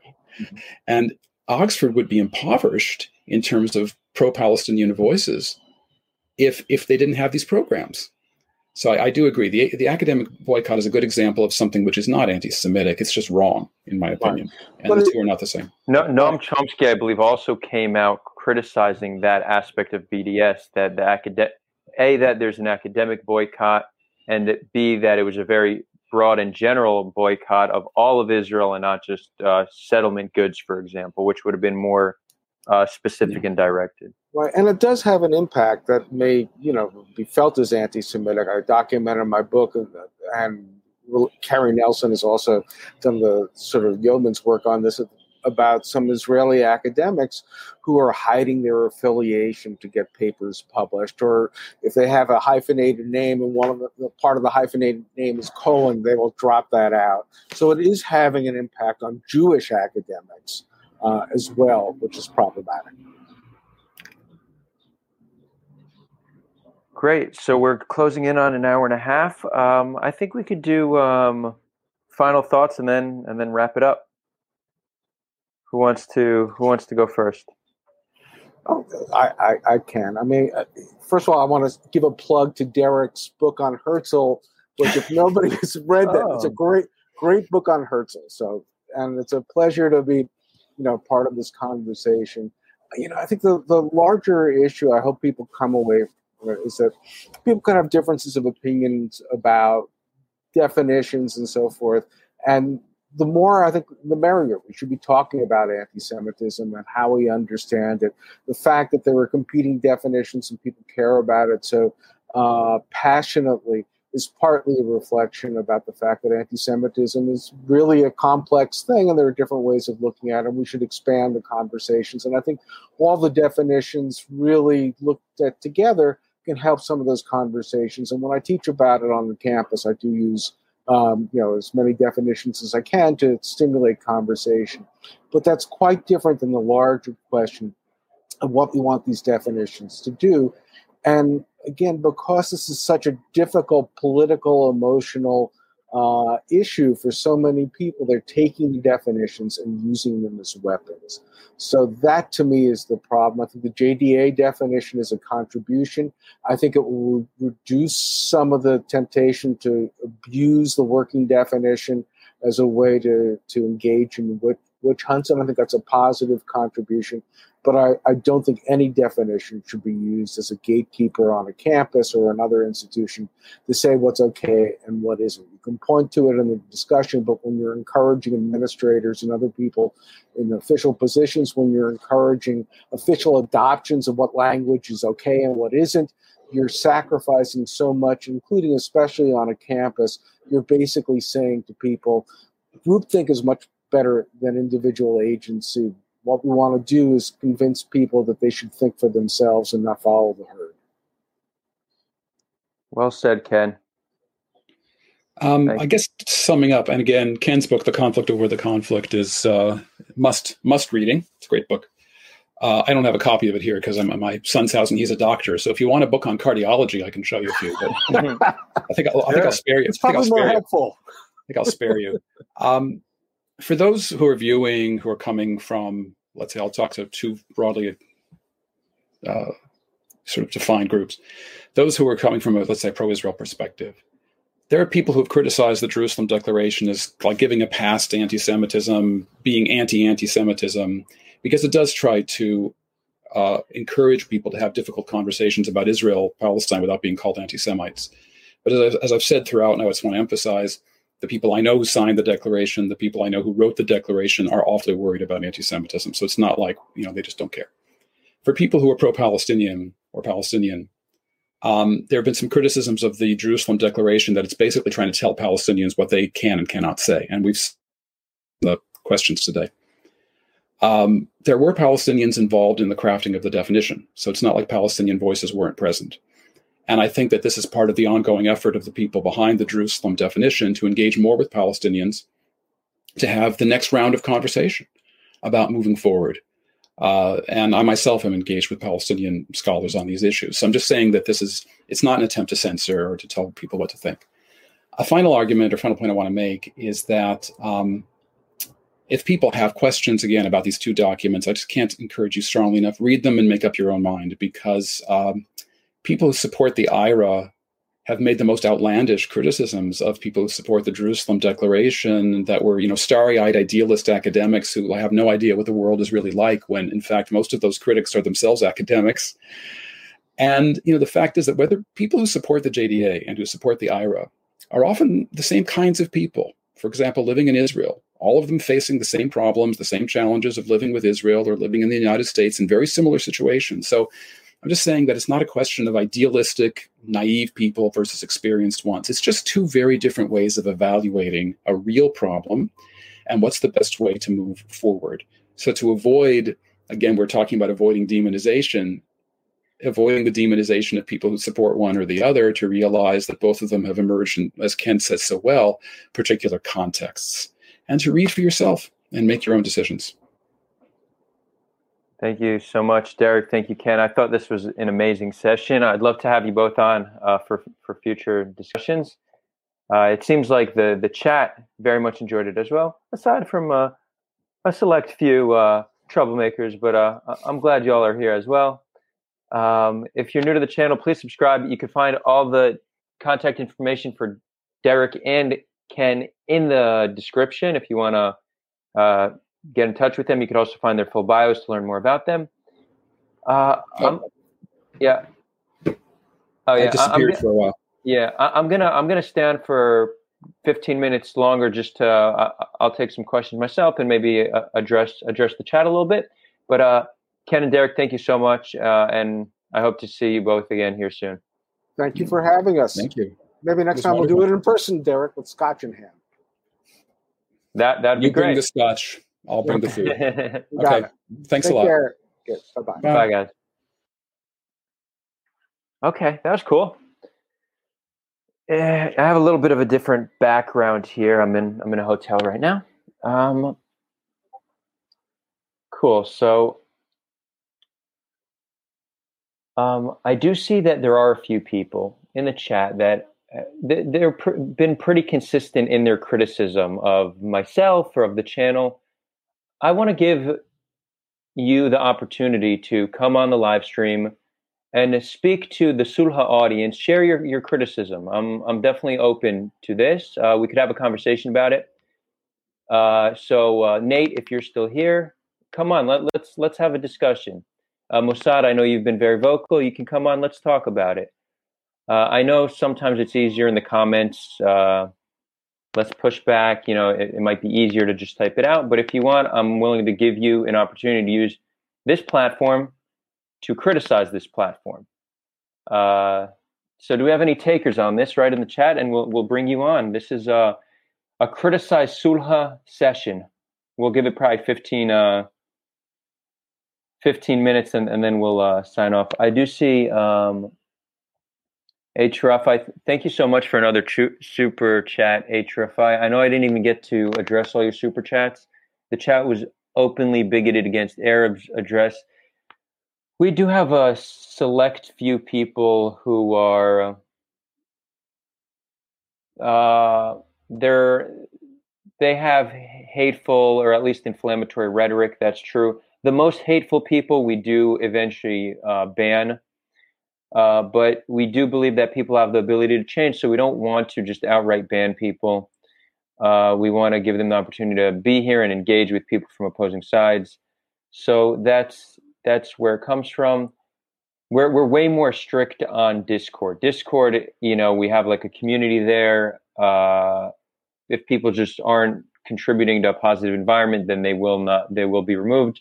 In our year plus of doing this, we've only banned uh, like ten people from from the actual channel. So we're we're not quick to ban people. We do give people uh, timeouts, which is like a five minute breather when when you can't speak. Um, yeah, that's that. Um, no, uh, uh, Nate, you don't need to put a camera on. You could just do audio if you want to join. That's fine. You can do just audio. Uh, how do you join the Discord? So I will drop a link, but the Discord now, it's not that it's invite only, it's that to, um, it's to be part of like the greater community. There's like an appro- approval process just because we want to balance out the demographics a little bit. We have way more Jews than we have Palestinians, and uh, the majority of the Jews are actually um, diaspora Jews. So we're trying to build a stronger Israeli-Palestinian presence there. So, Nir, you asked about the Discord. If you are uh, Israeli, then, yeah, w- we'll let you right in. Um, diaspora people, we're going to wait a little bit before we um, before we, we let more people more people in. Uh, Rajia, criticism of Sulha, not enough female voices from both sides, too many men. True. Yep, I agree. Um, the way we do our booking, generally speaking, booking is one of the hardest things we deal with. It's a lot of like research and email writing, and the vast majority of the emails we send, we don't get responses. A lot of the people on the show are people who reach out to us wanting to come on, and that's overwhelmingly men. We've had maybe one woman reach out to us saying she'd like to be on the show, and we've had probably over twenty men, which is a crazy discrepancy just in outreach. Uh, is this a result of, of something cultural? I'm not quite sure, but it, this is a clear example how often when you, and this is something that the social justice uh, oriented left often do, they look at like a discrepancy, like an inequity in outcome, and they they conclude that that must be a result of racism or sexism. But as we see, there's cultural and perhaps even biological differences between um, genders, let's say, that create a d- different outcome. So you can't look at outcome and and conclude that it's a result of some kind of hate or, or bias. There could be di- other underlying cultural uh, aspects. That being said, I very much agree we do need more women on the show. We've been making an effort to reach out to many women, uh, and we still ha- don't have don't have enough. Uh, we do hope to change that in the future. Rajia, I, I by and large agree with your your criticism. And thanks again for the for yet another um, super chat. Not to mention you're a one and only champion member. maybe one day we'll have another champion member. You can find the Discord link in the in the chat, in the description. Uh, so yeah, I do see uh, Nate. You want to join? Let me drop you the link. I'm gonna I'm gonna send it to you in. Uh, um, Nate, I just dropped the chat. I just dropped the link in the in the in the chat. You add that, join that link, and I will bring you on. Uh, Mossad, if you want to come on, you can as well. I, I think we'll do one as a t- one at a time, just so we could have a nice like uh, back and forth. So we'll bring Nate on first, and then Mossad on.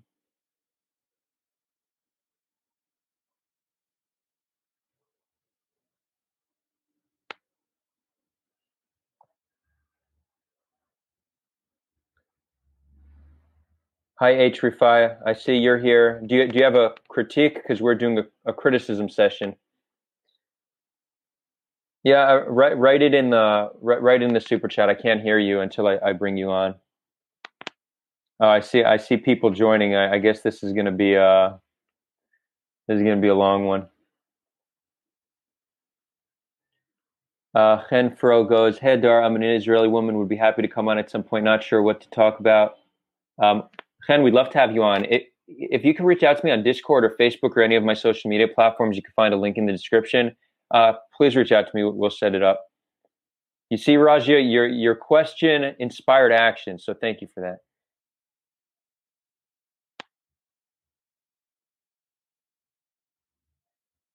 that. Um, here, I'll bring... Hey, man. Yeah, I can hear you. What's going on? Okay, good.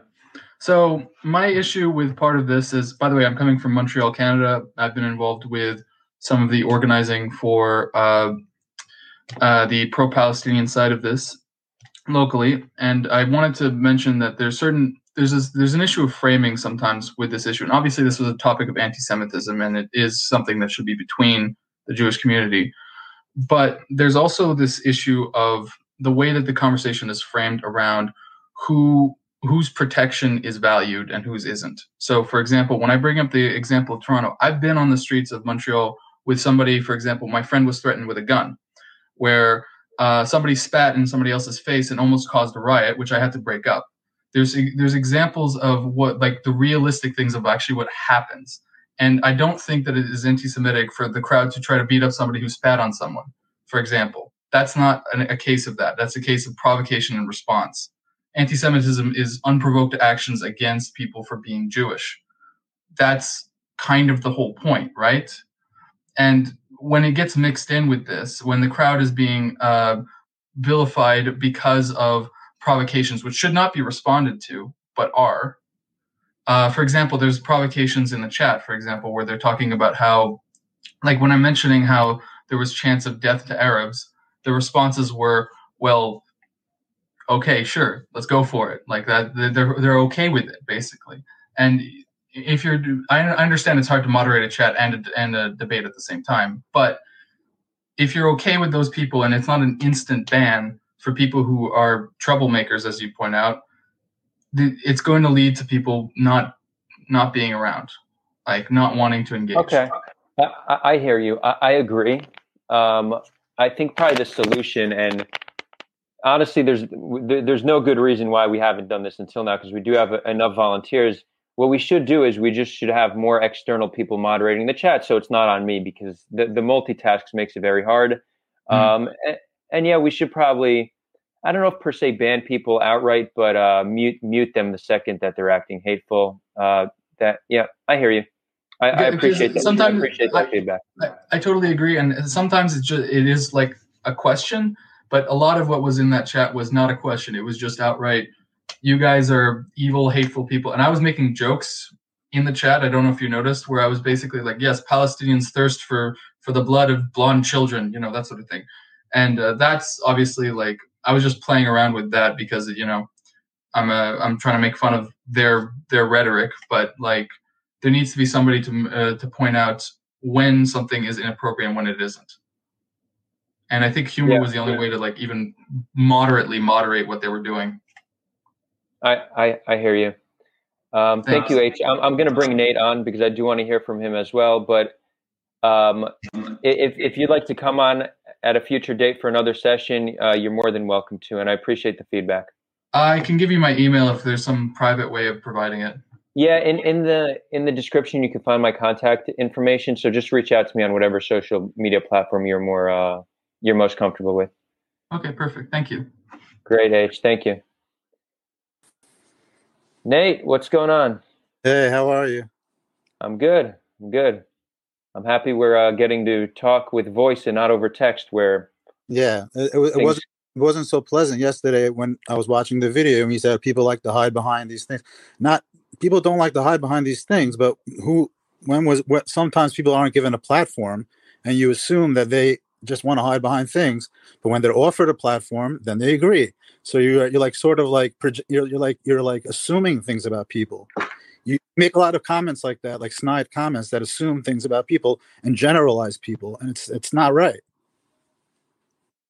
So I would agree with you that I engage in a fair amount of snark with the chat, and this is something I've reflected on. Yeah, and There's even even after I I don't mean to go you I'm not I'm not good at this, by the way, because I'm not a public speaker. You're, you're you're obviously, you know, you've been doing this for a while. You're you're you you you're you're you're educated in this. You you you know, some people don't want to be on the camera and don't want to be in the session and want to express their opinions, and they have every right to. And it's not, it's not a negative about them that they're oh hiding behind a keyboard or they don't want to show themselves. That's a very that's a very you say a lot of insulting things that aren't right. And then then when someone says something back to you, you say, oh, you're banned. You're not acting in good faith. It's like kind of ridiculous. So I, I want to first address the the first thing you said, and then and then move move to the second. So. It's true that I do engage in snark with people in the audience. Um, and, and, you know, this is something I have internal reflection on, because I often say to myself, you know, maybe I should be more compassionate towards those people. And uh, honestly, it's, it's quite possible that that is a better approach. The reason I, I engage in snark is, I guess, two reasons. First of all, it's generally towards people who are come at every single week and are just pretty nasty. Like, uh, Nate, I, I haven't, you know, I, I, today was my first time addressing you on the live stream. It, it's more so Starhopper, who literally comes and says racist shit every single week. I haven't, um, I haven't, I haven't no, no, I'm not, I'm not talking about you. I'm talking about normally the snark's not directed towards you. It's directed towards know, people who are here every week. I, Wait, let me just, let me just finish and are sure, just nasty. Sure, and sure. I, I also recognize that it has like some entertainment value to it. Like it, it's just fun and funny. So I, I see it as like a fair trade-off. I'm like, you know what? These, these are people who are obviously trolls. Uh, the people who I call out uh, on live chat, they never ha- it's not people who have their photo up or their full name. I'm not going to call those people out because I, I don't want to publicly shame anybody. But if you're hiding behind a fake pro- a fake profile picture and a fake name, and you're just coming to the chat to be mean to people, so I'm definitely I, I use that for entertainment purposes. I could definitely hear the, the case that I should still be more compassionate to those people. Um, again, I have this internal reflection. I, I do see snark as being um, acceptable with those people, but um, I'm open to the feedback that there is a better approach. Um, and I, I, I consciously do recognize that.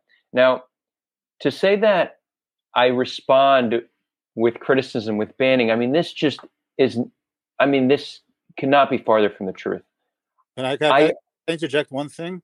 The, sure. the- moment I joined the server a few days ago, I was immediately like jumped up, jumped up, uh, jumped on and put into a breather. I didn't even know what a breather. Nobody said anything to me. Nobody said, "Oh, can you try?" No, so I was just put in a breather, and I figured, "Oh, maybe the breather after after the Sabbath, I'll go on. I'll be off the breather." It was a day later. I was still on the breather. Nobody explained to me why I was on the breather. Nobody explained to me you're going on a breather. There is such a, nobody. I know. I, I, I read the principles, whatever, afterward, but still. Like you, you, I could have. I, I assumed that I was on the breather for for indefinitely. Nobody said anything to me. You know, like it's, it's, it's, it's so. From that moment on, I was already joining. It was in bad faith. The whole thing was in bad faith against me. And then, then, then I, then I'm mad. Everybody's looking at every single thing I say after that. Because oh, this guy is this. This guy's that. This guy's it. You know, and like. I feel, you know, it, it just wasn't, you know, it takes people like uh, there's a certain amount of uh, time it takes a person to get. A, someone would have said to me, you know, you, you can't, you know, you can't use that lang- language you said or this and that. And then I say to them, oh, but this person said that to me first and this and whatever, they, whatever they said. But at least there's a conversation. Like the, from the moment I joined the server, I, I felt like I was totally like treated unfairly. You even told me, yeah, I was treated unfairly. And then, and then, then like. then then also the final straw that broke the back, I guess, was I was engaging with you in in, a, in, a, in an emotional debate about about something that I take seriously. And, and and it was about the, the it was it was not it wasn't like a serious here, but it was, about, it was about a profile pic, and you were going back and forth with me about it, and I was trying to show you how I didn't your logic wasn't wasn't like standing up, and instead of engage you were engaging with me, and then you just banned me in the middle of the conversation. It's like totally like you, you could expect someone to feel like they're being they're being like treated unfairly and silenced, and maybe you have other things going on. There are other people telling you other things on the side that are you know, that are, but like you ha- it's like. I, from my position, I felt like very, very abused and very, very treated unfairly, and and not. I'm not the only one who felt that way. There are other people on your server who who felt the same way, that I was being treated unfairly. So it's like the whole everything rests in your interpretation, whether someone's acting in bad faith or not, or whether you you think someone's misinterpreting what other people are saying. So like. Then expect pushback, you know, when people are silenced, because it's just, you know, you say you don't ban people quickly. I was banned pretty quickly. Yeah, so let, let's let's talk about that. Okay. Um, first of all, I, I do agree. The first time you were put on a breather, you were treated unfairly. Um, not that I think that your behavior was okay, but you were reacting to somebody who engaged in a personal attack against you, and that should have been taken into context. Um, one of the reasons why you were um, unbanned was because I felt like you were treated unfairly. I had a discussion with other mods. Um, Some of the other mods were not okay with me bringing you back, and I said, "I said again." Of course not. Right. So I said again, "I think you were treated unfairly. You deserve another chance."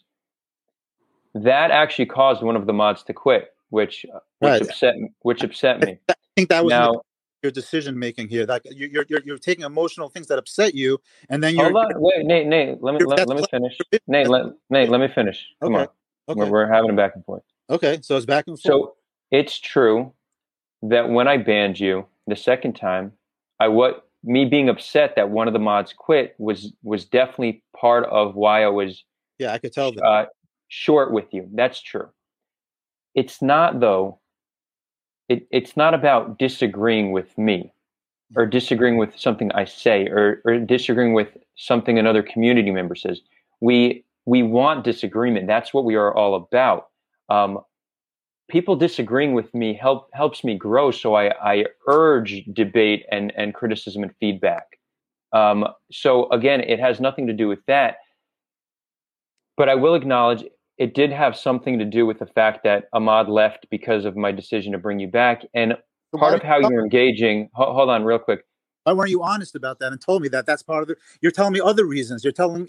You're not telling me the real, the true reason. You're, you're, I knew there was other. Motivating, no, no, but, but there are other ho- motivating ho- factors behind your decisions that you're not being honest about, and that's clouding the whole thing. You're telling me one reason, and the, the real, the, the true, the thing that's in your heart is a different reason. No, no, so, Nate, Nate, Nate, please let me finish. I, I wasn't interrupting you when you were speaking.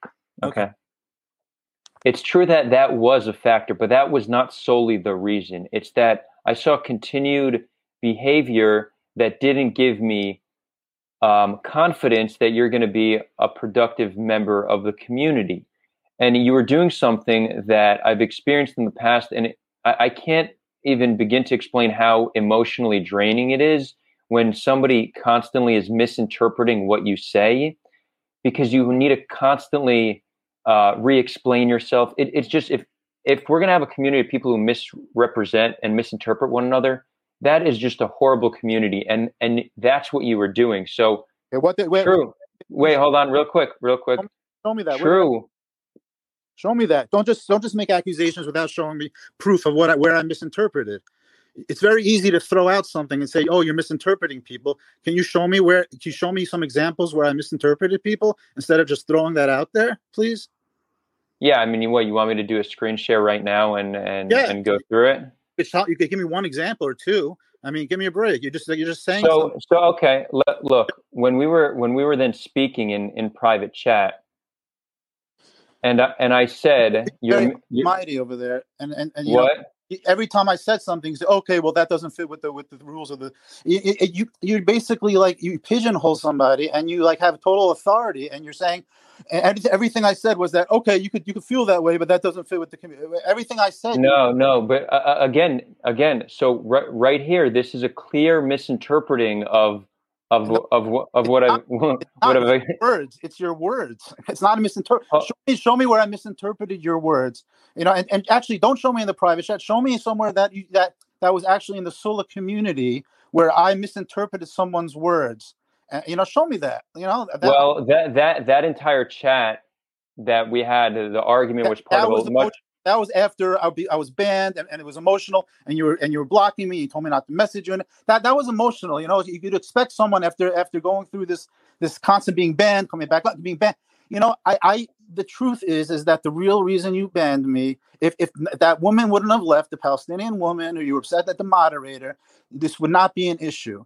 And that's the truth. You could say you can make you could say whatever you want. That the re, that the reason it, it, there was a different reason. That reason would not have come into the forefront.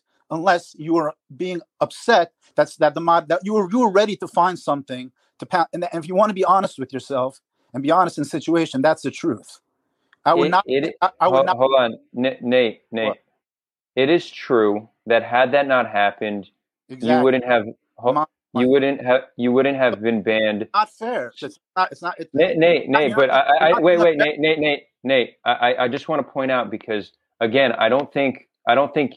Ultimately, I made the wrong decision, and even in this discussion here, you're you're showing certain traits that uh, that again, like you speak, I don't interrupt, I start speaking, and within like seconds, you just you just jump I'm in. Like being, I'm not this, used to being on a live on a, on a, on a, on a well, so, but but, th but this isn't live. This is two people having a conversation. You speak, I listen. I speak, you listen. But that's not how it's happening. So again, you, you've you've shown a lot of signs that you're not going to be a productive member of the community, and okay, again, so that's your. Uh, That's your opinion. I was, being, but you, you're, but you're still not letting me finish. You okay. see, I'm trying, I'm trying to finish, and you're not letting me finish. It's true. It's true that had I not been upset that Ahmad left, you wouldn't have been banned again so quickly. Uh, yeah, I acknowledge that, but I, I am fairly confident you would have been banned again within a few days because there are so many other red flags. And even when we had the discussion in private chat, I, I explained to you. I explained to you what you were doing that I found problematic, and your interpretation of that was, yeah, you just um, don't like when people disagree with you when I explain something completely different. The way that you've dealt with getting banned since then, um, opening different profiles and just coming in like, you know, being super salt salty about it and being angry. Again, these are all signs, and, and I'm saying this person to person.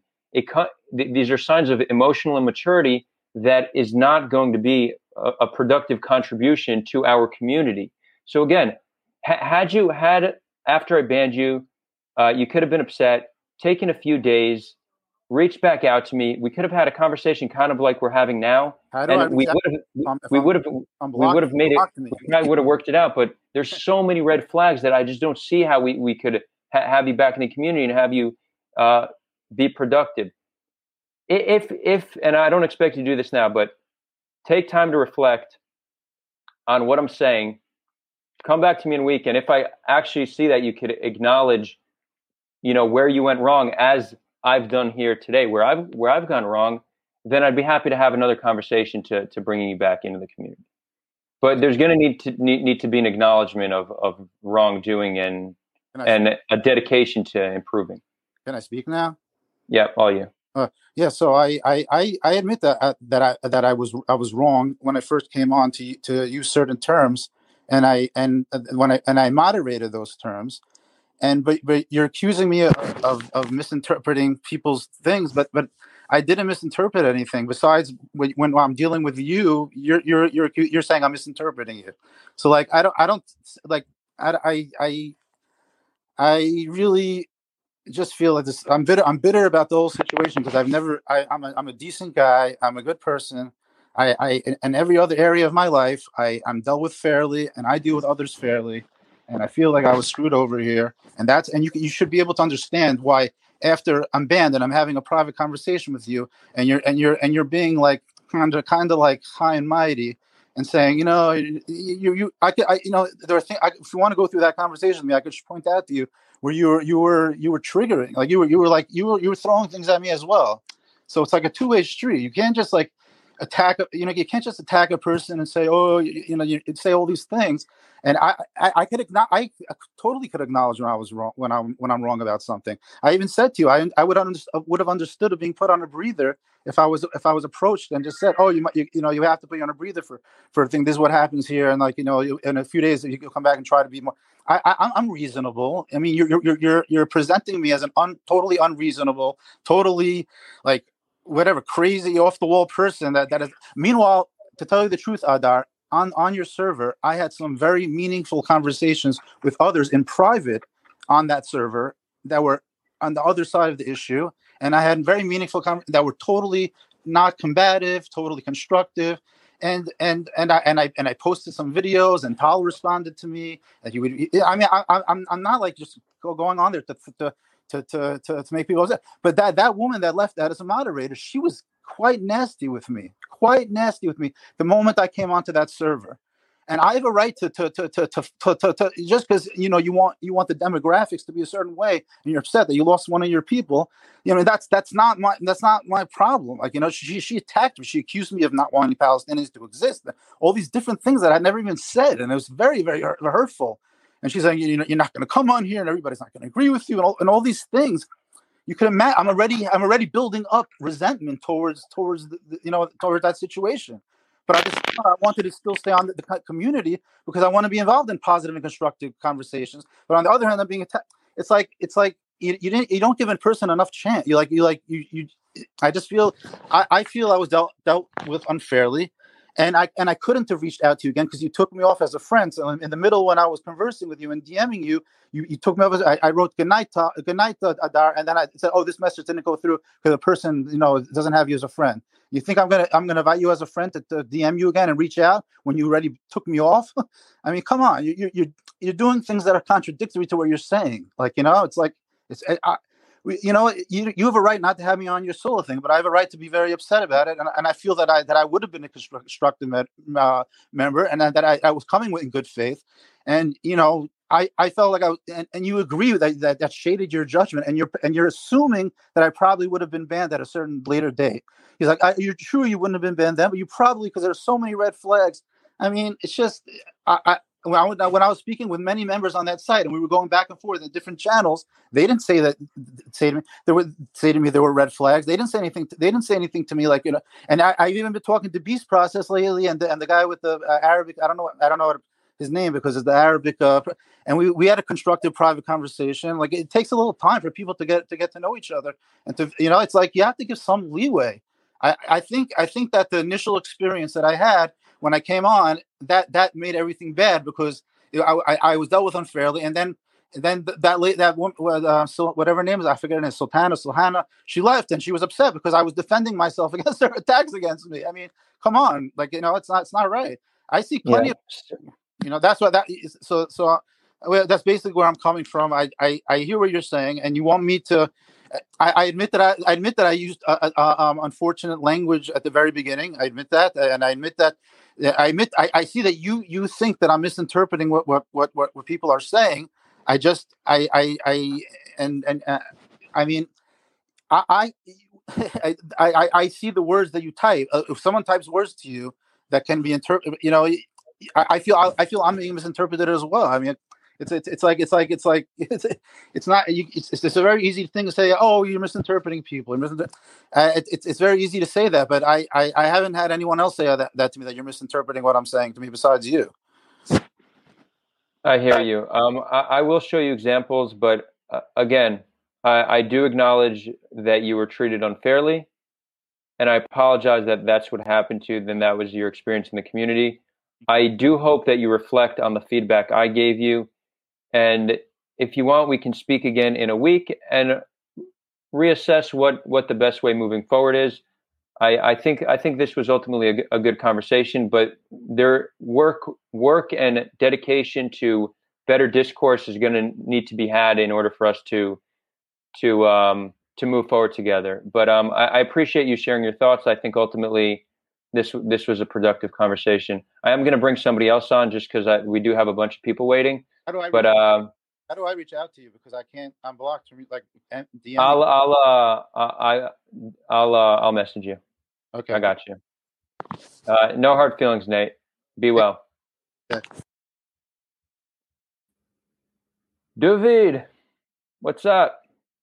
Hey, Shlom. Uh, great to meet you. I, I was just random. I've watched your show like ten times. Um, I spoke with Mordecai, and I was just came up on my screen that you were live, and I saw you had the link in the chat, so I thought I'd uh, say hi. Oh, cool. Well, what's on your mind? Um, nothing much. I'm in Metro Detroit. I'm a streamer. I'm kind of like a failed Haredi, Bolshuva. Um, but uh, yeah, I think uh, Zionism. I see, you know, kind of disasters happening in the Jewish community, fissures, and uh, you just uh, lack of communication, lack of conversation. Hard to create, uh, you know, Israeli politics, uh, but uh, you know, on all levels. And you know, like I, I, I know that you know Rashida Tlaib's people here, and I was just talking on a different stream about Andy Levin and and uh, you know famous uh, Carl Levin's nephew, and you know he's being called an anti-Semite now for defending Ilhan Omar, and uh, you know, I think things really got out of hand, and so I like I, I I didn't prepare anything. I just saw your live, and I say like I'm glad you're doing your show, um, you know whatever you're dealing with, streaming's tough work. I started out promoting Judaism, like Chabad, and just teaching people how to do Friday night prayers. And I ended up pretty prominent debating anti-Semites, you know, largely from people trolling my channel. But now I'm no, more known for arguing with anti-Semites. And I'm actually the one who hooked up uh, uh, Mordecai to debate Adam Green.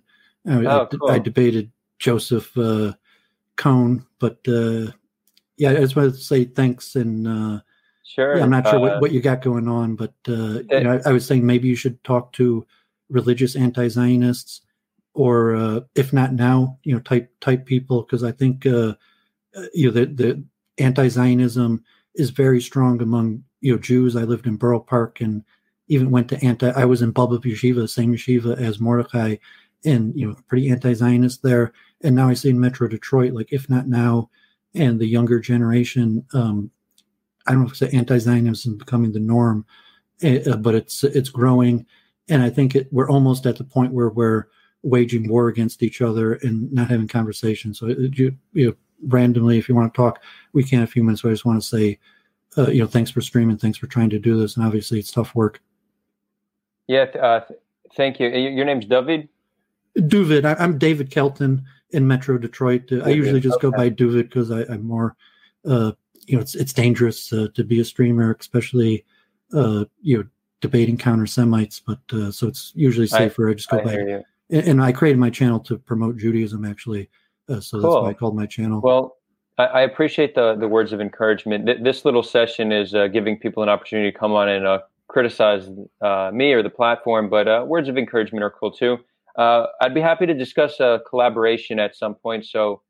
Uh, If you re- reach out to me, uh, my my info's in the description. Let's let's talk and see what we can do together. I'd also be happy to debate Adam Green, but it seems like he doesn't want to debate a secular humanist Jew. It's no, he would. It's, I mean, I, I message him kind of uh, frequently. In fact, I'm here in Metro Detroit, and Sherman Wein, uh, you know, the founder of humanistic uh, humanistic Judaism, and I, I'm a Bolshuva. I went to uh, basically a secular humanistic. Okay. School that was founded by Jews, but it was like twenty percent Jewish. Uh, but yeah, I think Adam Green would almost definitely have you okay, on cool. his show. So, and I'm the rare guy who defended. I, I didn't think Adam Green was anti-Semitic, and unfortunately, um, it's probably the level of like Adam Green's voicing. Probably you know like ten, twenty percent of Americans are, are asking the questions of the same thing Adam Green has. And if you if Adam Green's anti-Semitic, then like twenty percent of America is anti-Semitic, and we're in a bad situation.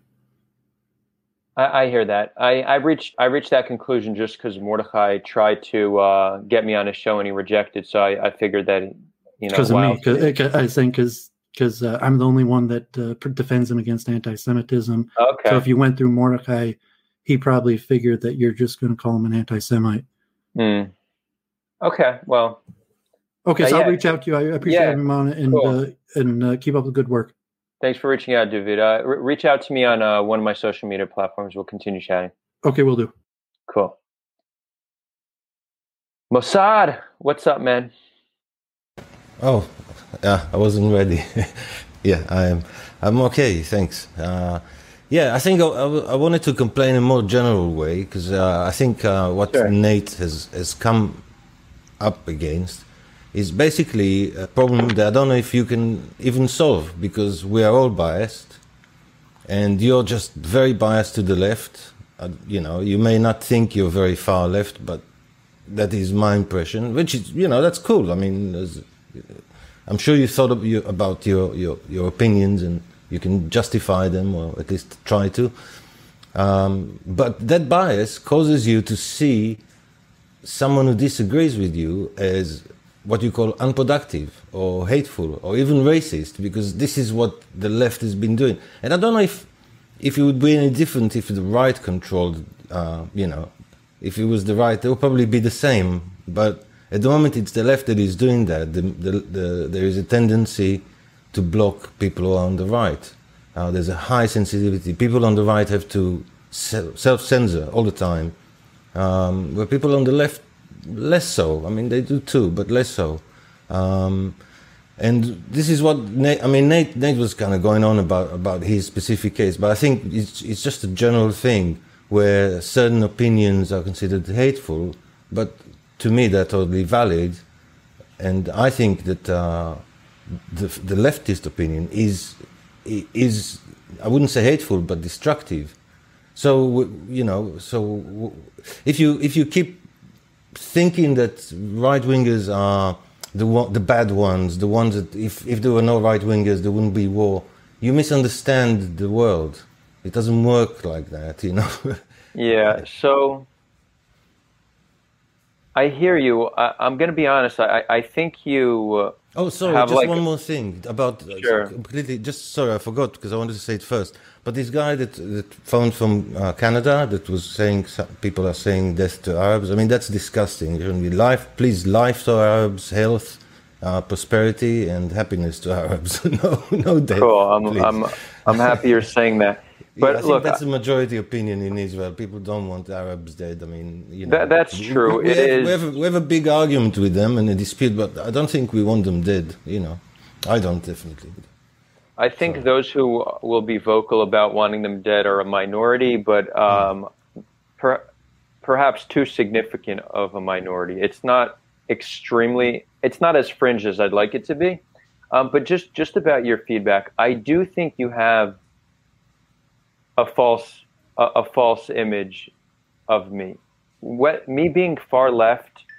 So I, I don't like the left-right paradigm because it, it doesn't give you a great understanding of how people view things. But if you take my criticism of Israel, it's true that comes off as far left. My criticism is similar to the far left, except yeah. I'm very adamant about um, Israel having a right to exist and calling for Israel's destruction being harmful, right? So that's where I'm probably quite different from the far left. When it comes yes, to true. what when it comes to like free markets and a social safety net, I, you know, I definitely am I'm left of center. I think we should have a social safety net, but I do value free markets. I think they're great at solving certain problems. Um, and I do I'm very critical of authority, which is something that both the left and the right do, depending on where you, where you are oriented on, on the spectrum.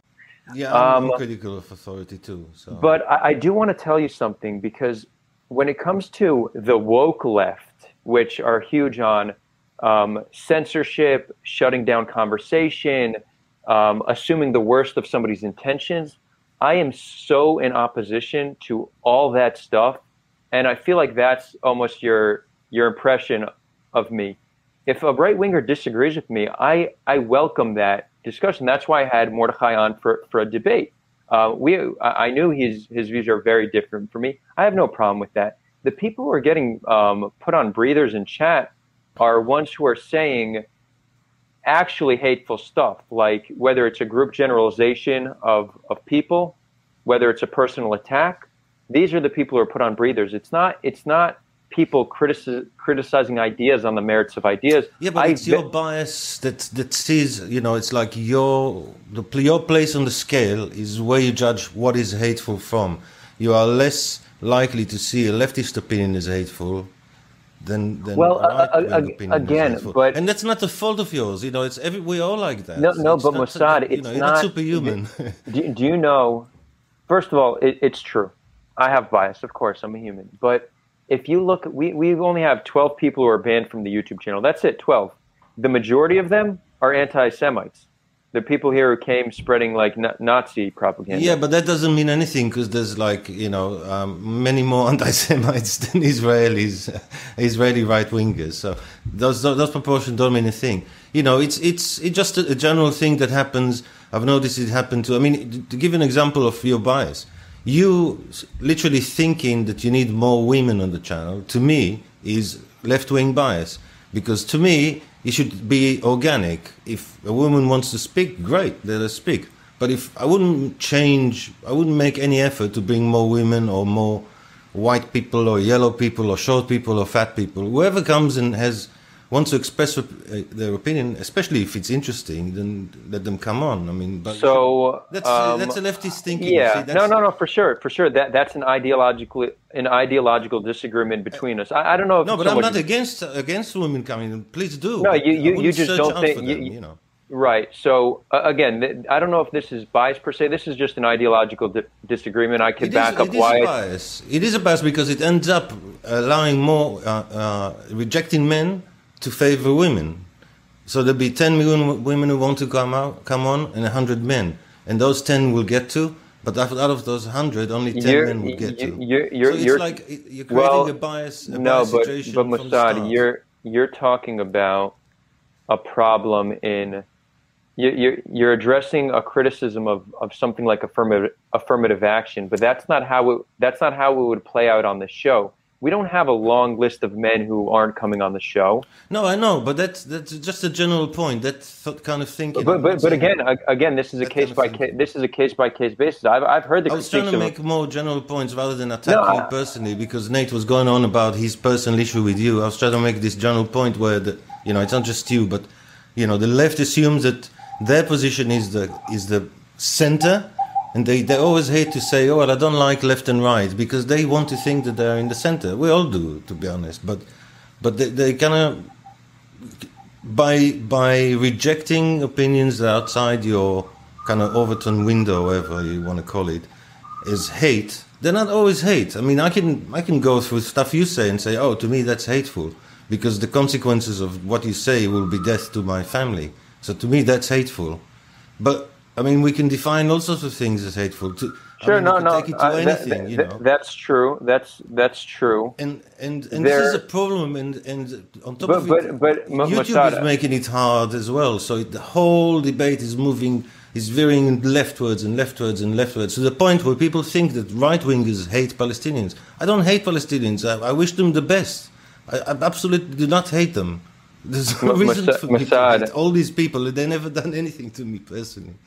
M- Mossad, I, I just want to, uh, again, no, I just feel like a, a lot of the criticism is criticism you have of the left in general, but I actually do not think that true, is quite, the, I, I don't think that's quite the case. So it's true that, it's true that, again, I have bias one hundred percent, but, and your criticism is how loosely hate is interpreted, right? It's like, oh, that, you know, racism, um, whatever, you, you know how like the, the woke left does, they'll call yeah. anything hate. Um, speech is hate and silence is violence, right?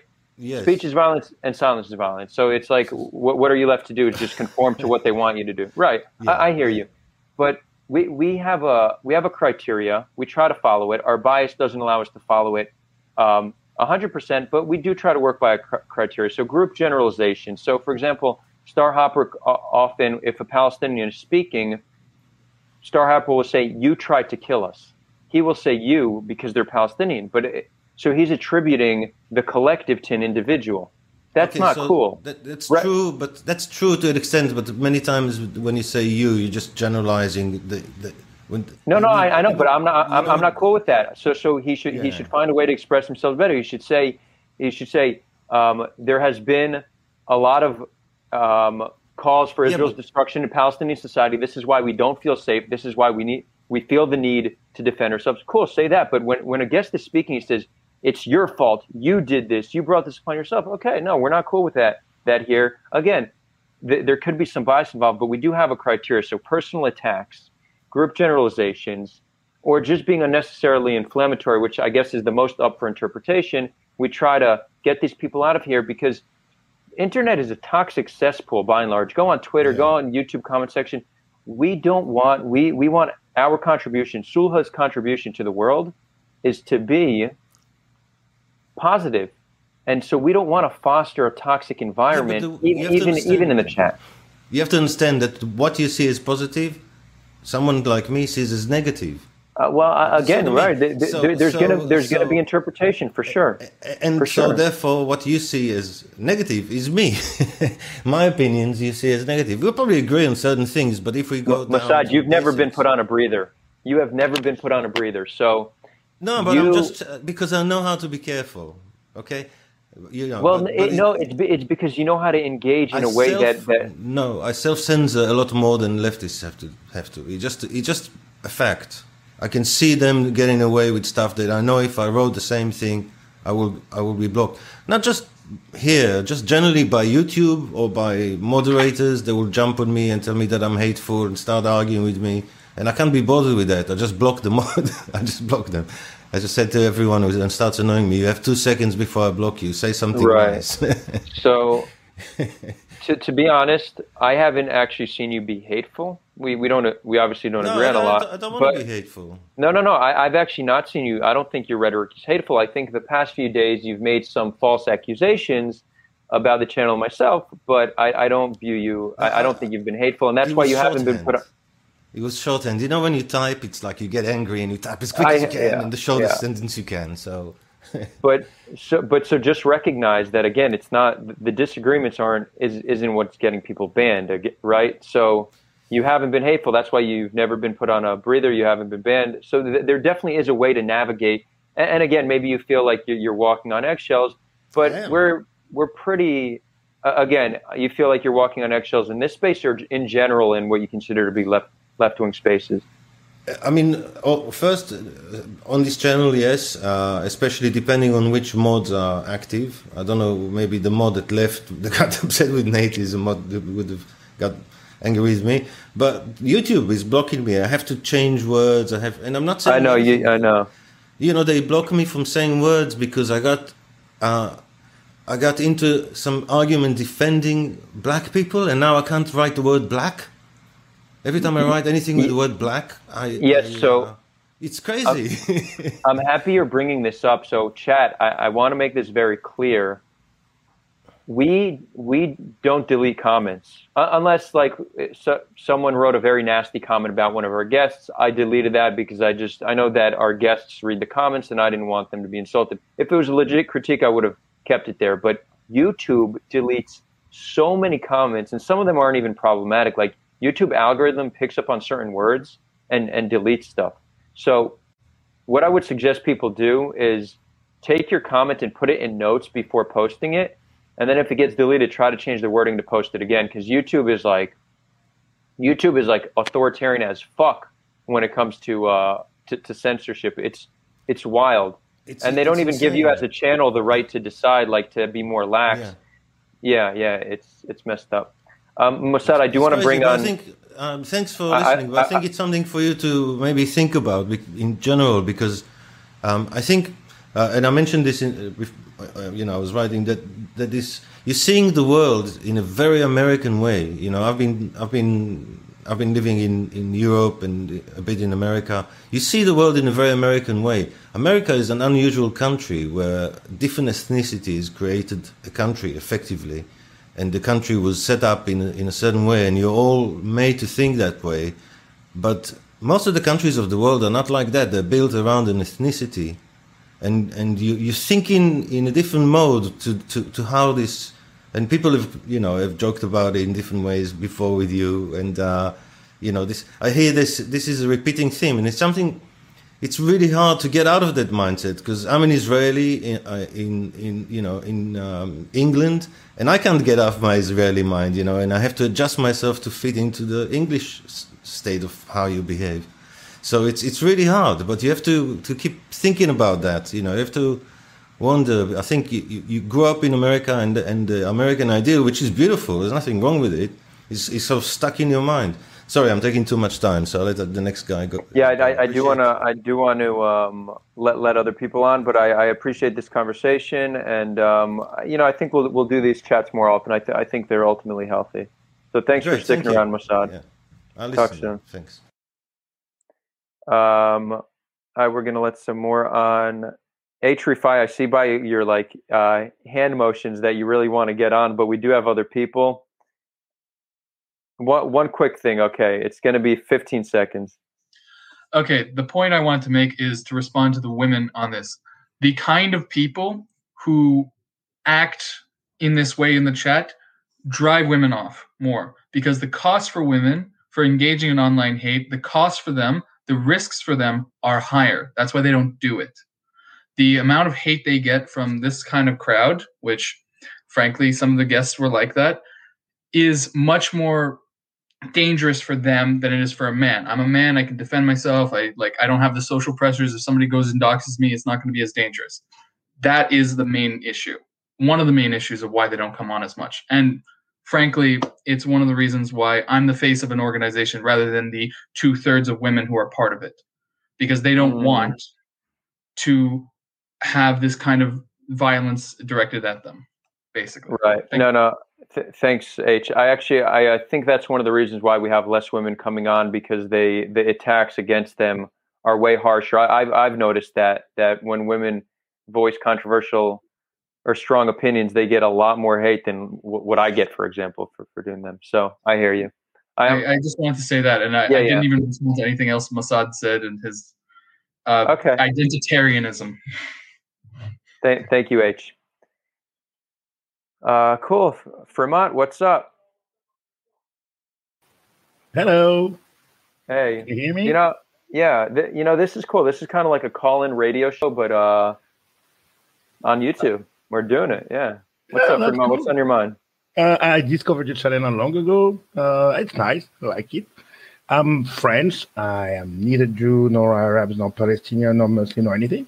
I'm educating myself uh, on this uh, all situation, let's say, and there was one point that surprised me, almost shocked me, that you talked about, that in France, if you would say there is a, a, a even saying it sounds freaking weird, a Jewish Jew, that that sounds very anti-Semitic. I mean, you you would be labeled far right, uh, close to Nazi for just saying it, and hearing on your channel that it's a total normal thing to talk. And, and of course, when I think about it, it's like, yeah, I mean, that makes sense. I mean, there's a small group of people living in some area two thousand years ago when there was not so much uh, interbreeding. Okay, apart from the brutal custom of that time, you know, when there was, um, uh, well, the people were attacked, all the tribes, and take women from that area and interbreed. So, yeah, the, the, there will be interbreed, interbreeding, but not that much, I guess. So, of course, a group of people in the in an area, well, yeah, they have a common genes, like Dans have, like uh, Caribs have, like uh, and everything. But the, the, the sentence, that sounded so weird.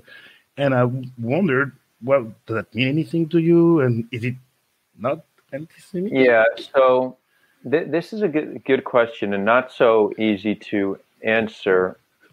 The Jewish gene is problematic because that's kind of how Hitler viewed Jews, right? Yeah, Hitler that's said, crazy. Hitler said Jews aren't just a religion, they're a people. Uh, even if you're an atheist Jew, we still will will round you up.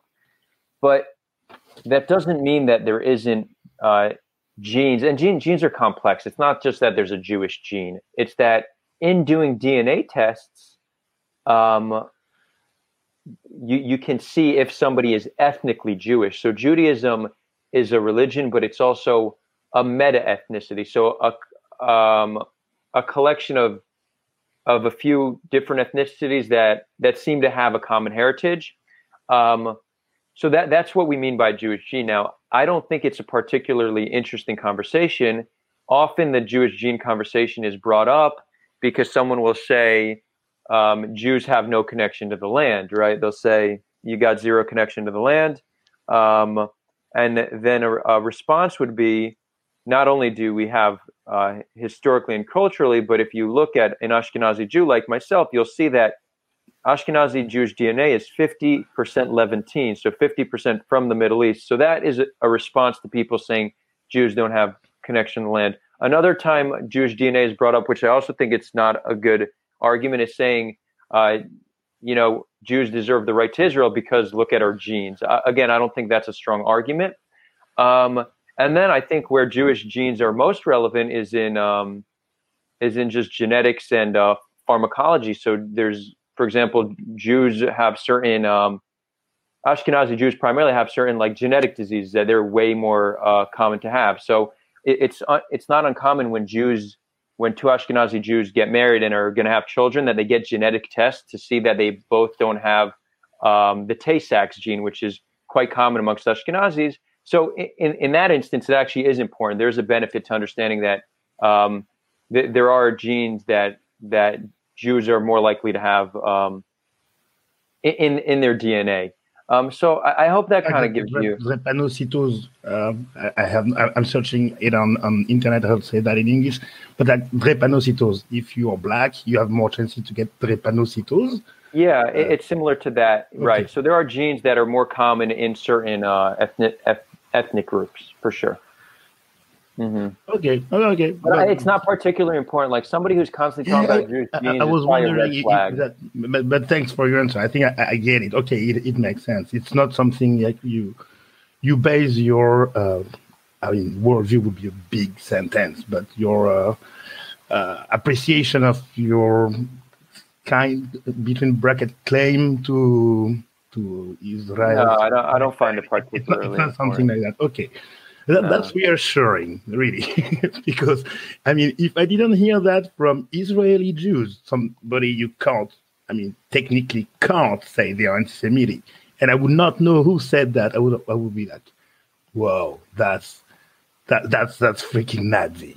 But, okay, no, it's just, okay, you looked it up and you realize that, yeah, on a pharmaceutical, pharmaceutical point of view, it's practical. It makes sense. Yeah, yeah. Okay. No, that, that, that's true. That is a point that I actually didn't bring it up. You, somebody who is like, you could be a Jewish supremacist and then also constantly be focusing on genes, being like the Jewish genes are somehow supreme. Right. That too would be a red flag. So there's a lot of instances in which Jewish genes would be brought up where you could see it as a red flag for something. Um, not inherently. It, it just depends on the on the context of the conversation.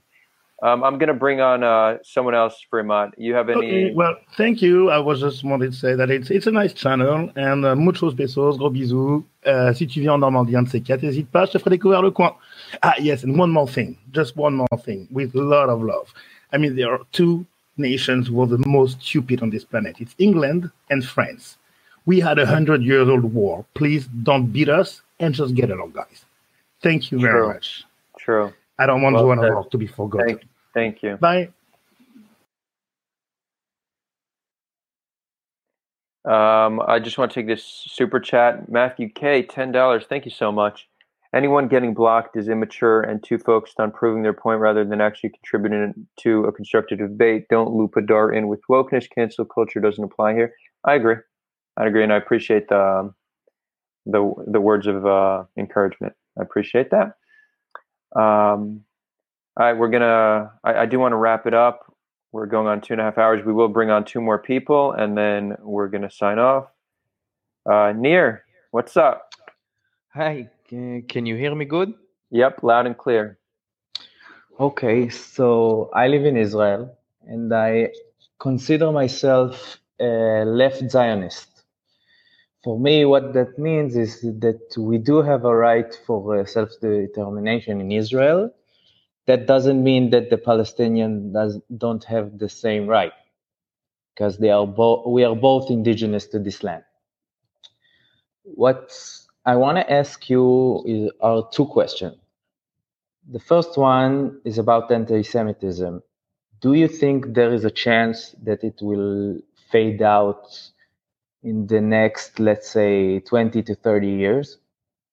And The second question is, do you think somehow we can change the way the world views Zionism, or how people say Zion-Nazism or something like that? Because I really think Zionism is a great idea. It's like, I I view myself as a Zionist in my heart. It, it pains me to see um, such bad things said about Zionism in Israel and Israel, because even though uh, people think that that uh, left left uh, people don't like Israel, that's not true.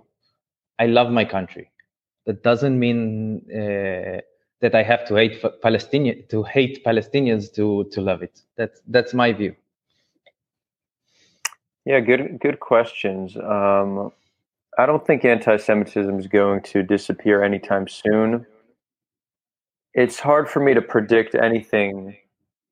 Uh, Nir, I'm going to mute you just because I'm getting an echo.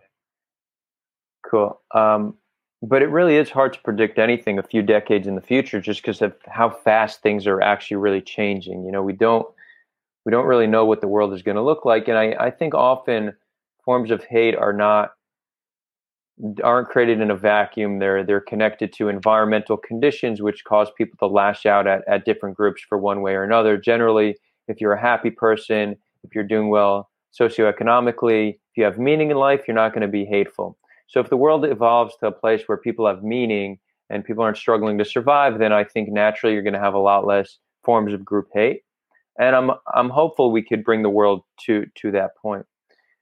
When it comes to viewing Zionism differently, Um, I think that would, I don't think we're going to win any P R war. I think like how Hasbara is doing it, just trying to justify what Israel does and saying defense this, this and that. I don't think that's ever going to be a winning, a winning argument. I think people would, would be able to get on board with Zionism when the conflict is solved, uh, because currently they view a lot of human rights abuses done in the name of Zionism.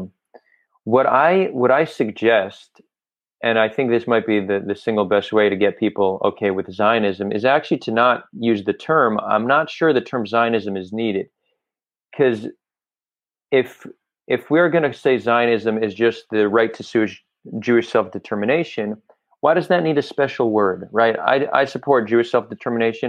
I support Palestinian self-determination. I support Kurdish self-determination.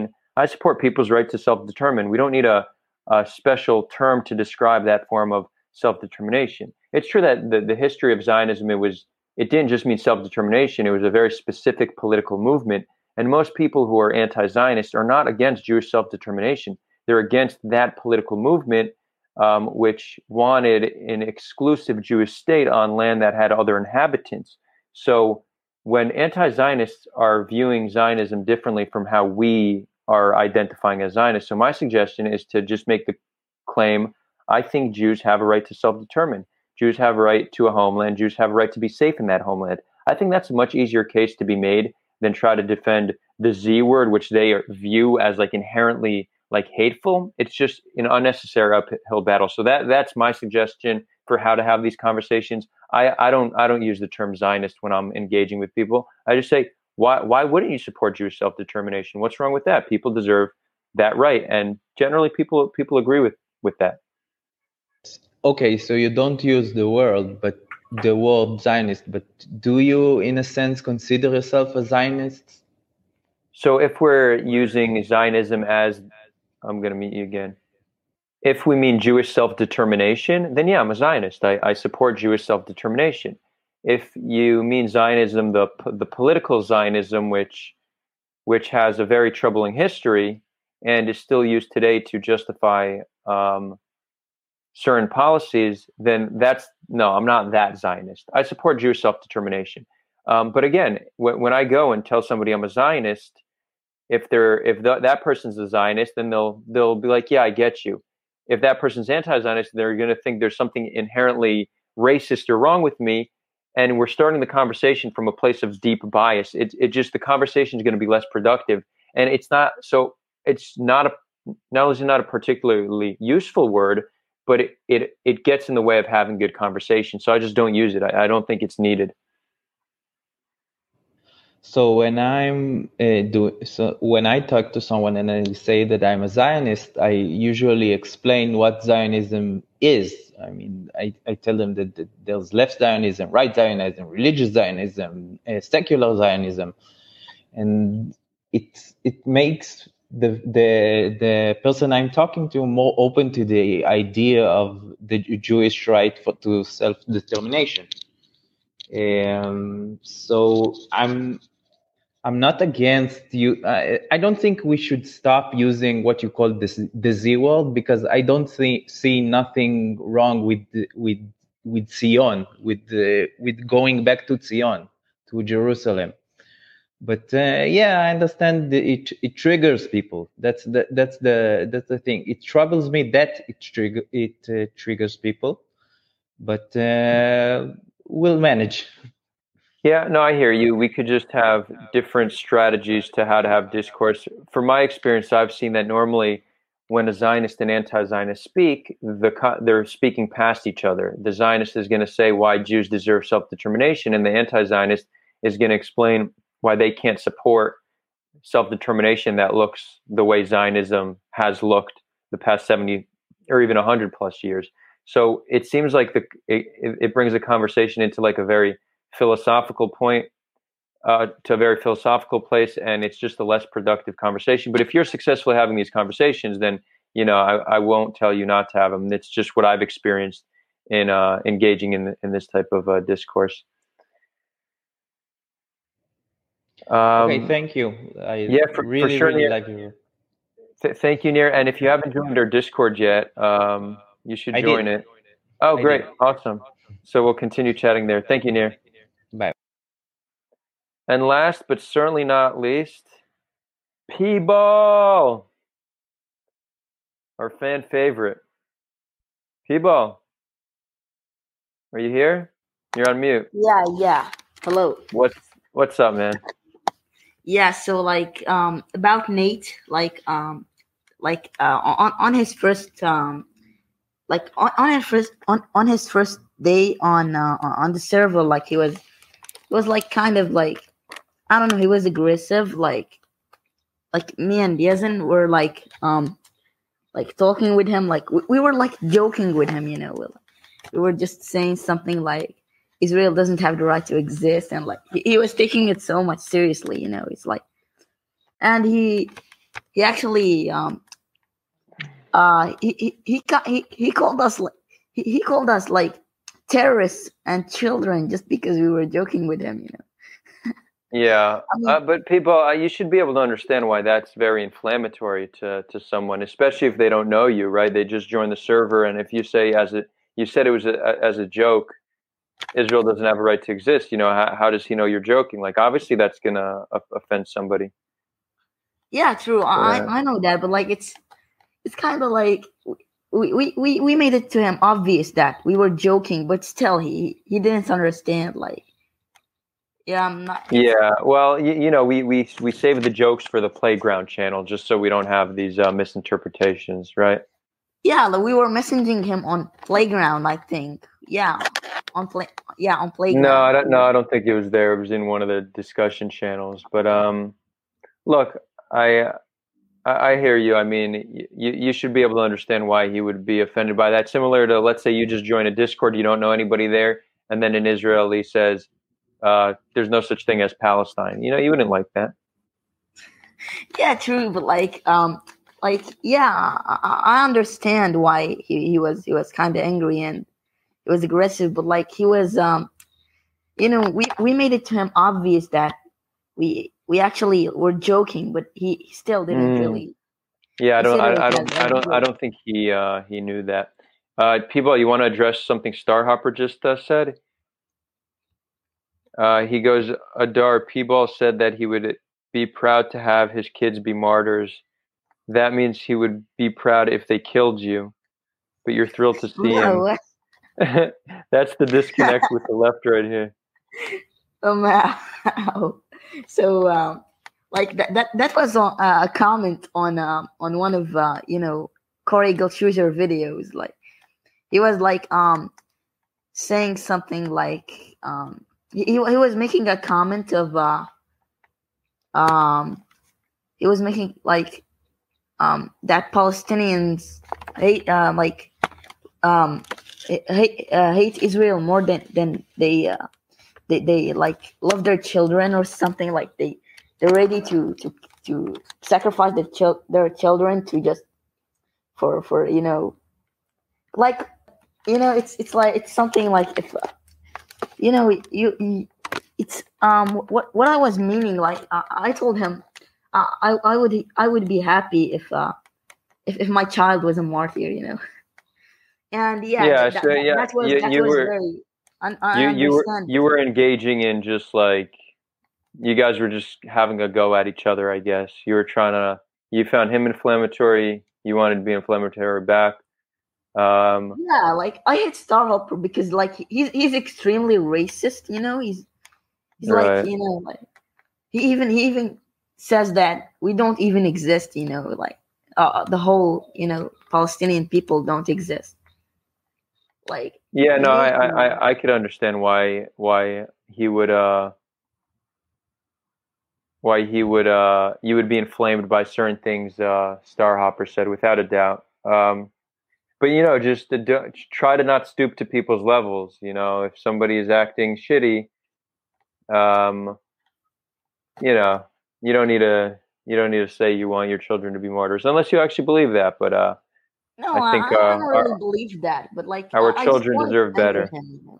He's like, I like at that time, I, I was like, um, like, um, I was debating a lot of like right-wing Zionists and like, I, I, I really like, they're like from the far left or whatever, uh, from the far the far right, like, I, I, and I experienced something, like, they, they were very hateful against me, so I, I became more hateful, you know, that that's before right. I joined the server, you know. So, yeah, Starhopper, I, I hope that you hear this and that you see that your rhetoric actually uh, inflames Palestinians. Like, your, your contribution to the activism has not been uh, helpful. It's actually made Palestinians more extreme.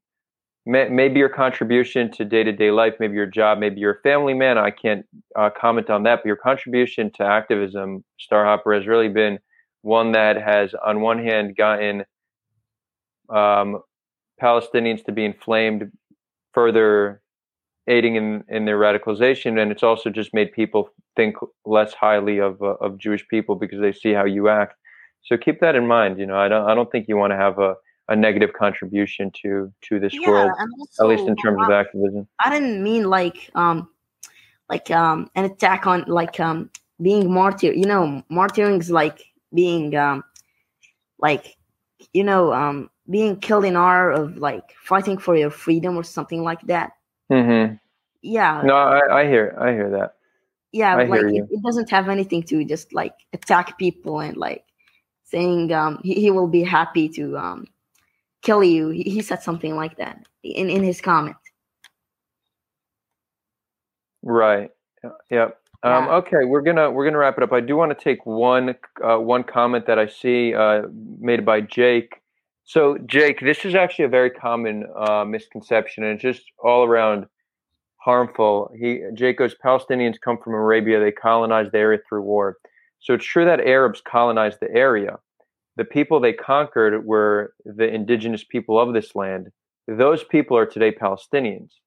So it's true that they did intermarry. So Palestinians are part Arab and their culture is certainly has been Arabized, but they are the indigenous population like us. Many Palestinians uh, used to be Jews or Samaritans or another uh, indigenous group to this land who was colonized and then converted to Islam. But it's not that the Arabs came, killed it and kicked everybody out, and then those are the Arabs. That's not that's not the case. Palestinians today, if you trace their their bloodline back, it goes back thousands. Not not all, right? You did have immigration, but many P- Palestinian bloodline goes thousands of years back on this land, the same way Jews Jews have it. This so, you know, we often say that Jews and Muslims are cousins, uh, biblically speaking, right? You have um, um.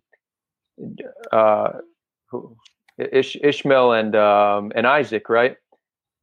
Um, but but we're actually brothers. We're long lost siblings, brothers and sisters, because it's not just that uh, we're we're cousins through uh, Isaac and Ishmael. We actually come from the same people who, for the past few thousand years, have just had lived very different lives, and now we're reconnected, fighting with one another. But we should see that as our commonality that connects us. And saying that Pal- uh, Palestinians come from Arabia is the same thing like saying that Jews are just European colonizers and have no connection to the land. We need to stop erasing people's connection to the land. It's just not helpful. Yeah, like both both people are, are indigenous to the land, you know, like I'm de- yeah, we're denying, both indigenous. Um, That's something we have in common. People, yeah. um, in, in the, like they're indigenous. Like denying that is is um is not gonna work. Like you're gonna be, you know. Yeah. Amen. Cool. We're gonna we're gonna wrap it up. Um, any uh, any uh, final words, P-Ball? Um, no, actually, uh, I was just saying something about Nate's uh, saying uh, and um, about Starhopper's uh, comment. So yeah. Cool. Well, I'm happy. Uh, I'm happy you got to express yourself. As always, it's it's great chatting with you. Uh, we could, I see the chat's still active. We could have a, uh, an after party. I'm not gonna I'm not gonna join, but we um, whoever wants, I'm gonna drop a Discord link. You can join the Discord on the left hand side. It says Lounge. You click Lounge, and you'll be connected via voice. You don't need to speak or show yourself, but we'll do an after party there. I just dropped it there. Uh, yeah, see you all. I, I don't know. We're we're gonna have. Um, I guess next Sunday I'm going to be on Israel Advocacy Movement's page debating Joseph Cohen on uh, the Nakba, and um, we're going to do a live stream sometime next week, probably another a video review where we review and debunk a video, and we don't have a Thursday debate or panel set up yet, but we're working on setting them up. So I hope to see you all there, and uh, yeah, much love. Signing out.